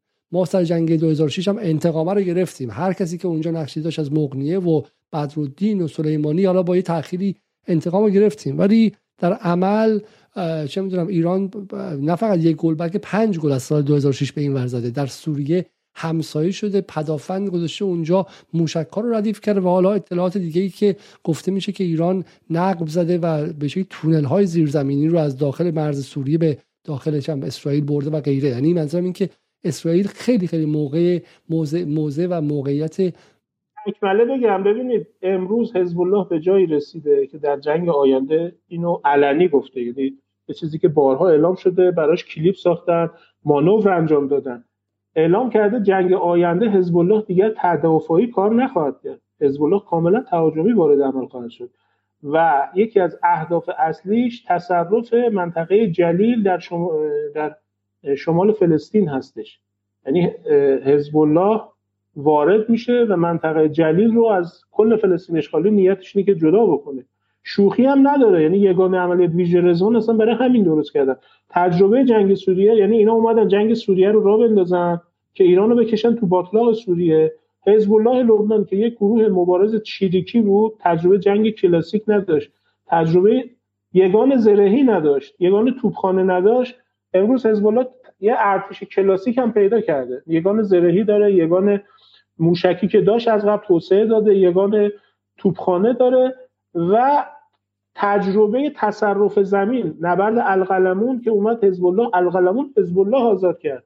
منطقه سوریه با هم مرز با لبنان و مناطق دیگه. حزب الله اصلا این تجربه اینجوری نداشت نه در سال 2006 نه در جنگ 16 روزه سال 96 نه در جنگ تصفیه حساب 93 حزب الله هیچ وقت حزب الله می‌رفت تک چریکی می‌کرد ضربه می‌زد برمیگشت. هیچ وقت یه جایی رو نمی‌گرفت که بعد تثبیت کنه نگه داره تو سوریه این کارو کرد. حالا با همین تجربه جنگ آینده گفته من وارد بشم منطقه جلیل رو می‌خوام بگیرم. سریع هم گفته این چیزی نیستش که کتمان بکنه. اسرائیل هم می‌دونه اینو.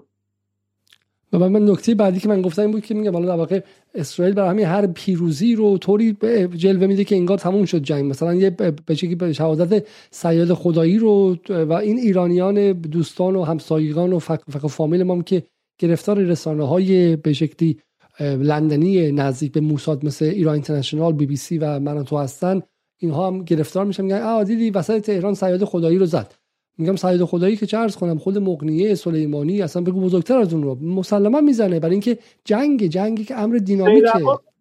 سید عباس موسوی تبیر کل حزب الله رو شهید کرده.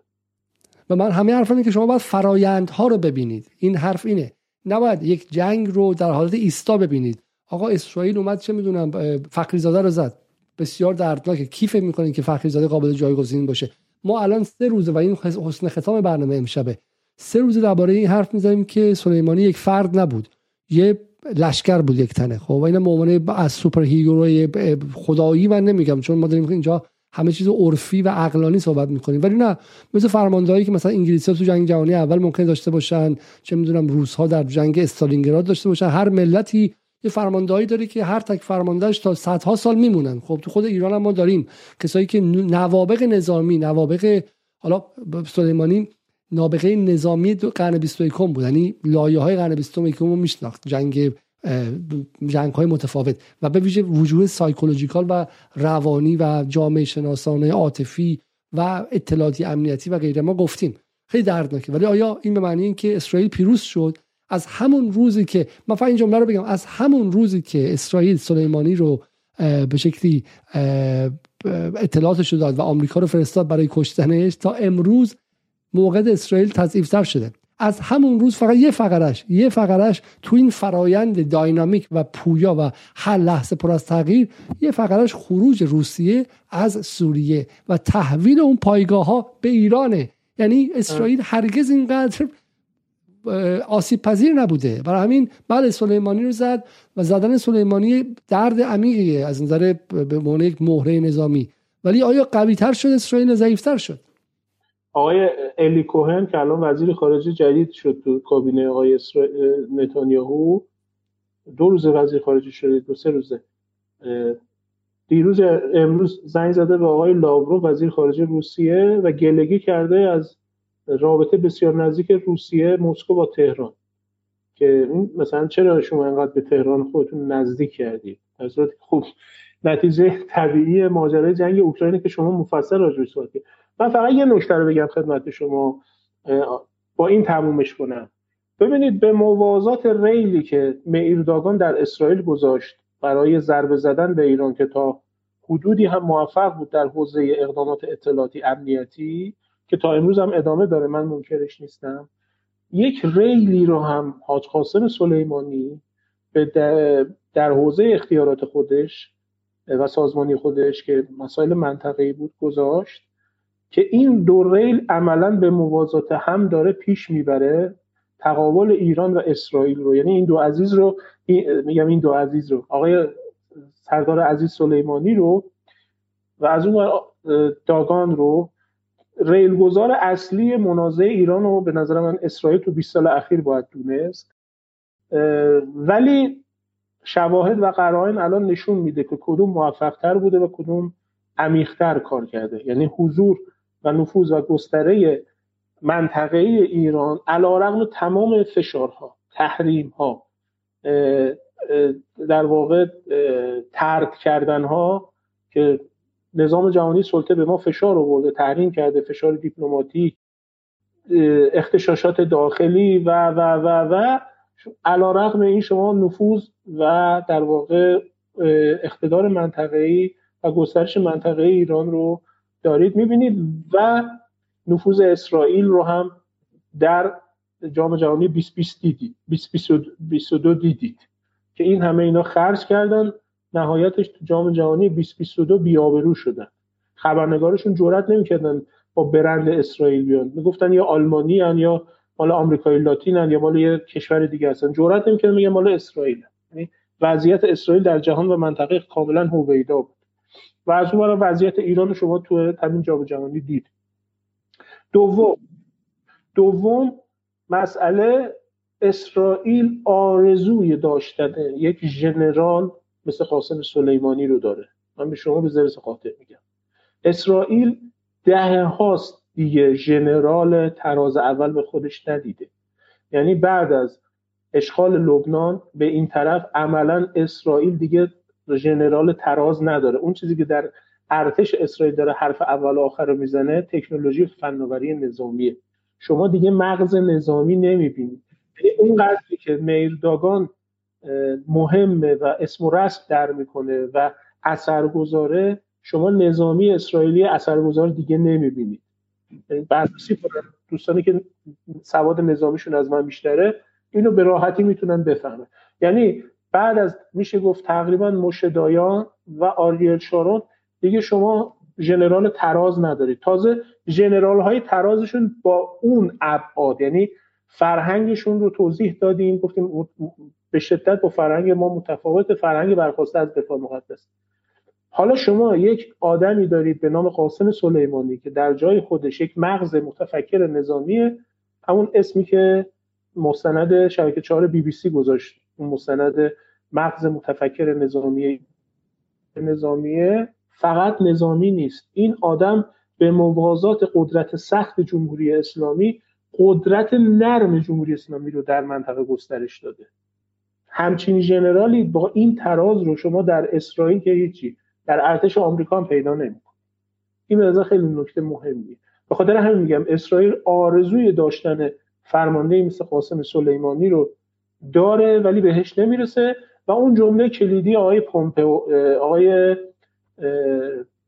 رئیس CIA ژنرال آمریکایی که سر اون رسوایی اخلاقی کنارش گذاشته. تو اون صحبتی که با هم داشتیم خدمتتون گفتم. گفت قاسم سلیمانی جمع چهار مقامه. پتروس بله پتروس پتروس گفت قاسم سلیمانی جمع چهار مقامه. فرماندهی سنتکام ریاست CIA فرماندهی نیروهای ویژه آمریکا و دستیار ویژه رئیس جمهور در امور خاور میانه تازه با فهم او اینه قاسم سلیمانی یک بار دیگه بگید این رو. این خست ختام خیلی خوبیه. میگه قاسم سلیمانی رو اگر بخوام تشریح کنم و تقریب به ذهن بگم برای مخاطب غربی و آمریکایی قاسم سلیمانی جمع چهار مقامه. فرماندهی سنتکام یعنی فرماندهی ارتش آمریکا در غرب آسیا رئیس CIA سازمان اطلاعات خارجی آمریکا فرمانده عملیات ویژه آمریکا یعنی نیروهای ویژه آمریکا و دستیار ویژه رئیس جمهور آمریکا در امور خاورمیانه. جمع این چهار نفر میشه قاسم سلیمانی ما اون بخشی که اونجا گفتم و صدای من قطع بود رو دوباره تکرار می‌کنم. این حسن ختام سه برنامه ما درباره سالگرد سومین سالگرد ترور قاسم سلیمانی است و این نکته رو گفتم که بالاخره هر چیزی دو قسمت داره. یعنی اتفاقات بنابر آنکه چگونه روایت می‌شوند هم یک مازادی دارن یک مازاد معنایی دارن. خود اتفاق بله شهادت سلیمانی برای ایران یک ضربه ای بود. اما اینکه چگونه روایت هم شه می‌تونه ضربه بیشتری شه یا اینکه می‌تونیم بخش از اون ضربه رو کم کنیم و به شکلی حالا جبران کنیم و غیره. و حرف من این بود که در این سومین در این سه شبی که ما حرف زدیم برای شما خب گفتیم که سلیمانی یک فرد نبود یک ارتش بود. چقدر مهم بود چه اهمیتی داشتش و میگم یعنی کسی مثل مثل فرماندهان مهم مثلا چم ارتش شوروی در بازپسگیری استالینگراد در اون نبرد مهم یا کسانی که ملت ها بهشون افتخار می‌کنن انگلیسی ها در جنگ ترافالگار چم فرانسوی ها رو شکست دادن. هر ملتی به فرماندهان و نوابق جنگیش افتخار می‌کنن در طول تاریخ و حالا ما ایرانی هم داریم در جنگ مسلمانان و مثلا ورودشون به اندلس و غیره تاریخ هست و ولی ولی حرف من چیز دیگه یعنی که با برقم این که ما در این سه شب از اهمیت از لایه های مختلف سلیمانی گفتیم اما فرایند رو که نگاه می‌کنیم این رو حالا میشه در این پایان سه شب گفت. سنت مبارزاتی سنت جنگی سنت فکری که سلیمانی برای مبارزه گذاشت به نظر من باعث بیمه شدن ارتش سپاه و مقاومت این منطقه است. سلیمانی فقط به ایرانی ها نیاموخت که چگونه مبارزه کنن بلکه به لبنانی ها هم بیشتر آموخت. به اونها هم این تکنولوژی رو منتقل کرد. همونطور که از لبنانی ها آموخت که چگونه باید مبارزه کرد. و اون آموزش رو برد تو سوریه استفاده کرد و از سوریه ها رفت تو عراق استفاده کرد. و این مجموعه است که به نظر من حالا دیشب با آیه نجاح صحبت کردیم که الان در حال حاضر عراقی ها اینجوری و غیره. ولی این مجموعه از این منطقه نباید بره. و اینجا وظیفه ماست که این رو افزایشش هم بدیم. اینکه این سنت مبارزاتی ضد استعماری سنت اینکه چگونه ما می‌تونیم اول از همه اینکه ما می‌توانیم. خب این شعار احمدی نژاد و شعار چم در دیوار خیابان تهران نیستش. نه نه. این ما می‌توانیم در عملیت مردم این منطقه اتفاق افتاده. به جنگ 33 روزه لبنان و اسرائیل نگاه کن طرف که ما توانسته ایم مثلا نه اینکه ما می‌توانیم ما توانستیم بزرگترین قدرت اطلاعاتی منطقه رو شکست بدیم. خب ما می‌توانیم یعنی آمریکا رو شکست دادیم. یعنی این اصلا شوخی نیست. 6 تریلیون دلار در عراق خرج کرد و شکست خورده. خب و این هاست که به نظر من میگم حالا بعد یه مقدار تعادل رو برقرار که اگر سلیمانی خیلی super hero کنی و فکر می‌کنی خب اون تموم شو super hero یی بود که اومد و رفت. نه نه سلیمانی توی سلیمانی توی به شرطی که این تجربه تاریخی رو که از سال 57 شروع میشه به جنگ می‌رسه. 8 سال تو جنگ شکست می‌خوره و بعد میآموزه و پیروز میشه. شکست می‌خوره و میآموزه. این این چیزی که بی بی سی بهتون میگه اینه. بی بی سی بهتون میگه که حسین باستانی با یک رذالت باور نکردنی بهتون میگه که در جنگ عراق انگار سری فرماندهان ظالم مریض سایکوپاتی بودن که به زور آدما کشته اونجا و بقیه آقا میخندیدن. بهتون نمیگه که هر شکستی که در اون جنگ خورده شد چه چیزی آموخته شد برای اینکه ایران رو بتون آرمه کنه و بیمه کنه خب؟ و از دل اونه که بعدا می‌تونه آمریکا رو شکست بده می‌تونه سوریه اسرائیل رو شکست بده می‌تونه سوریه رو از دلشون پس بگیره. سلیمانی رو ما خیلی در این روزها از به شکلی فضایلش گفتیم ولی سلیمانی من بازم تکرار می‌کنم. سلیمانی خودش چیزی نیست جز محصول اون جنگ 8 ساله. سلیمانی رو برای اینکه ببینی توش می‌بینی توش باکری هست توش همت هست توش آدم های ناشناسی هست که اصلا من اسم اسمش من شما نمی‌دونیم. اون بچه روستایی که هرگز هم شاید معروف و سلبریتی جنگ 8 ساله نبود. خب و سلیمانی از همه اونها محصول همه اونها با هم دیگه است. آیا علیزاده من تو برنامه یک و بیست شبکه افق یه جمله گفتم. حالا شما گفتید فکر کنم اینجا جاشو بگم. قاسم سلیمانی بست تاریخی چمران بروجردی متوسلیان همت باکری و همه اون شهداست. اون شهدا به دلیل شهادت های حالا نمی‌تونم بگم زود هنگام ولی چون به هر جهت عمری نکردند به لحاظ جنگ و اینها ما خیلی نمی... نشناختیمشون خیلی درکشون نکردیم. ولی خدا این فرصت رو داد هم به ما هم به قاسم سلیمانی. و قاسم سلیمانی همه اونها رو با یک بست تاریخی به ما منتقل کرد و نشون داد و اصاره اونها رو به ما چشوند.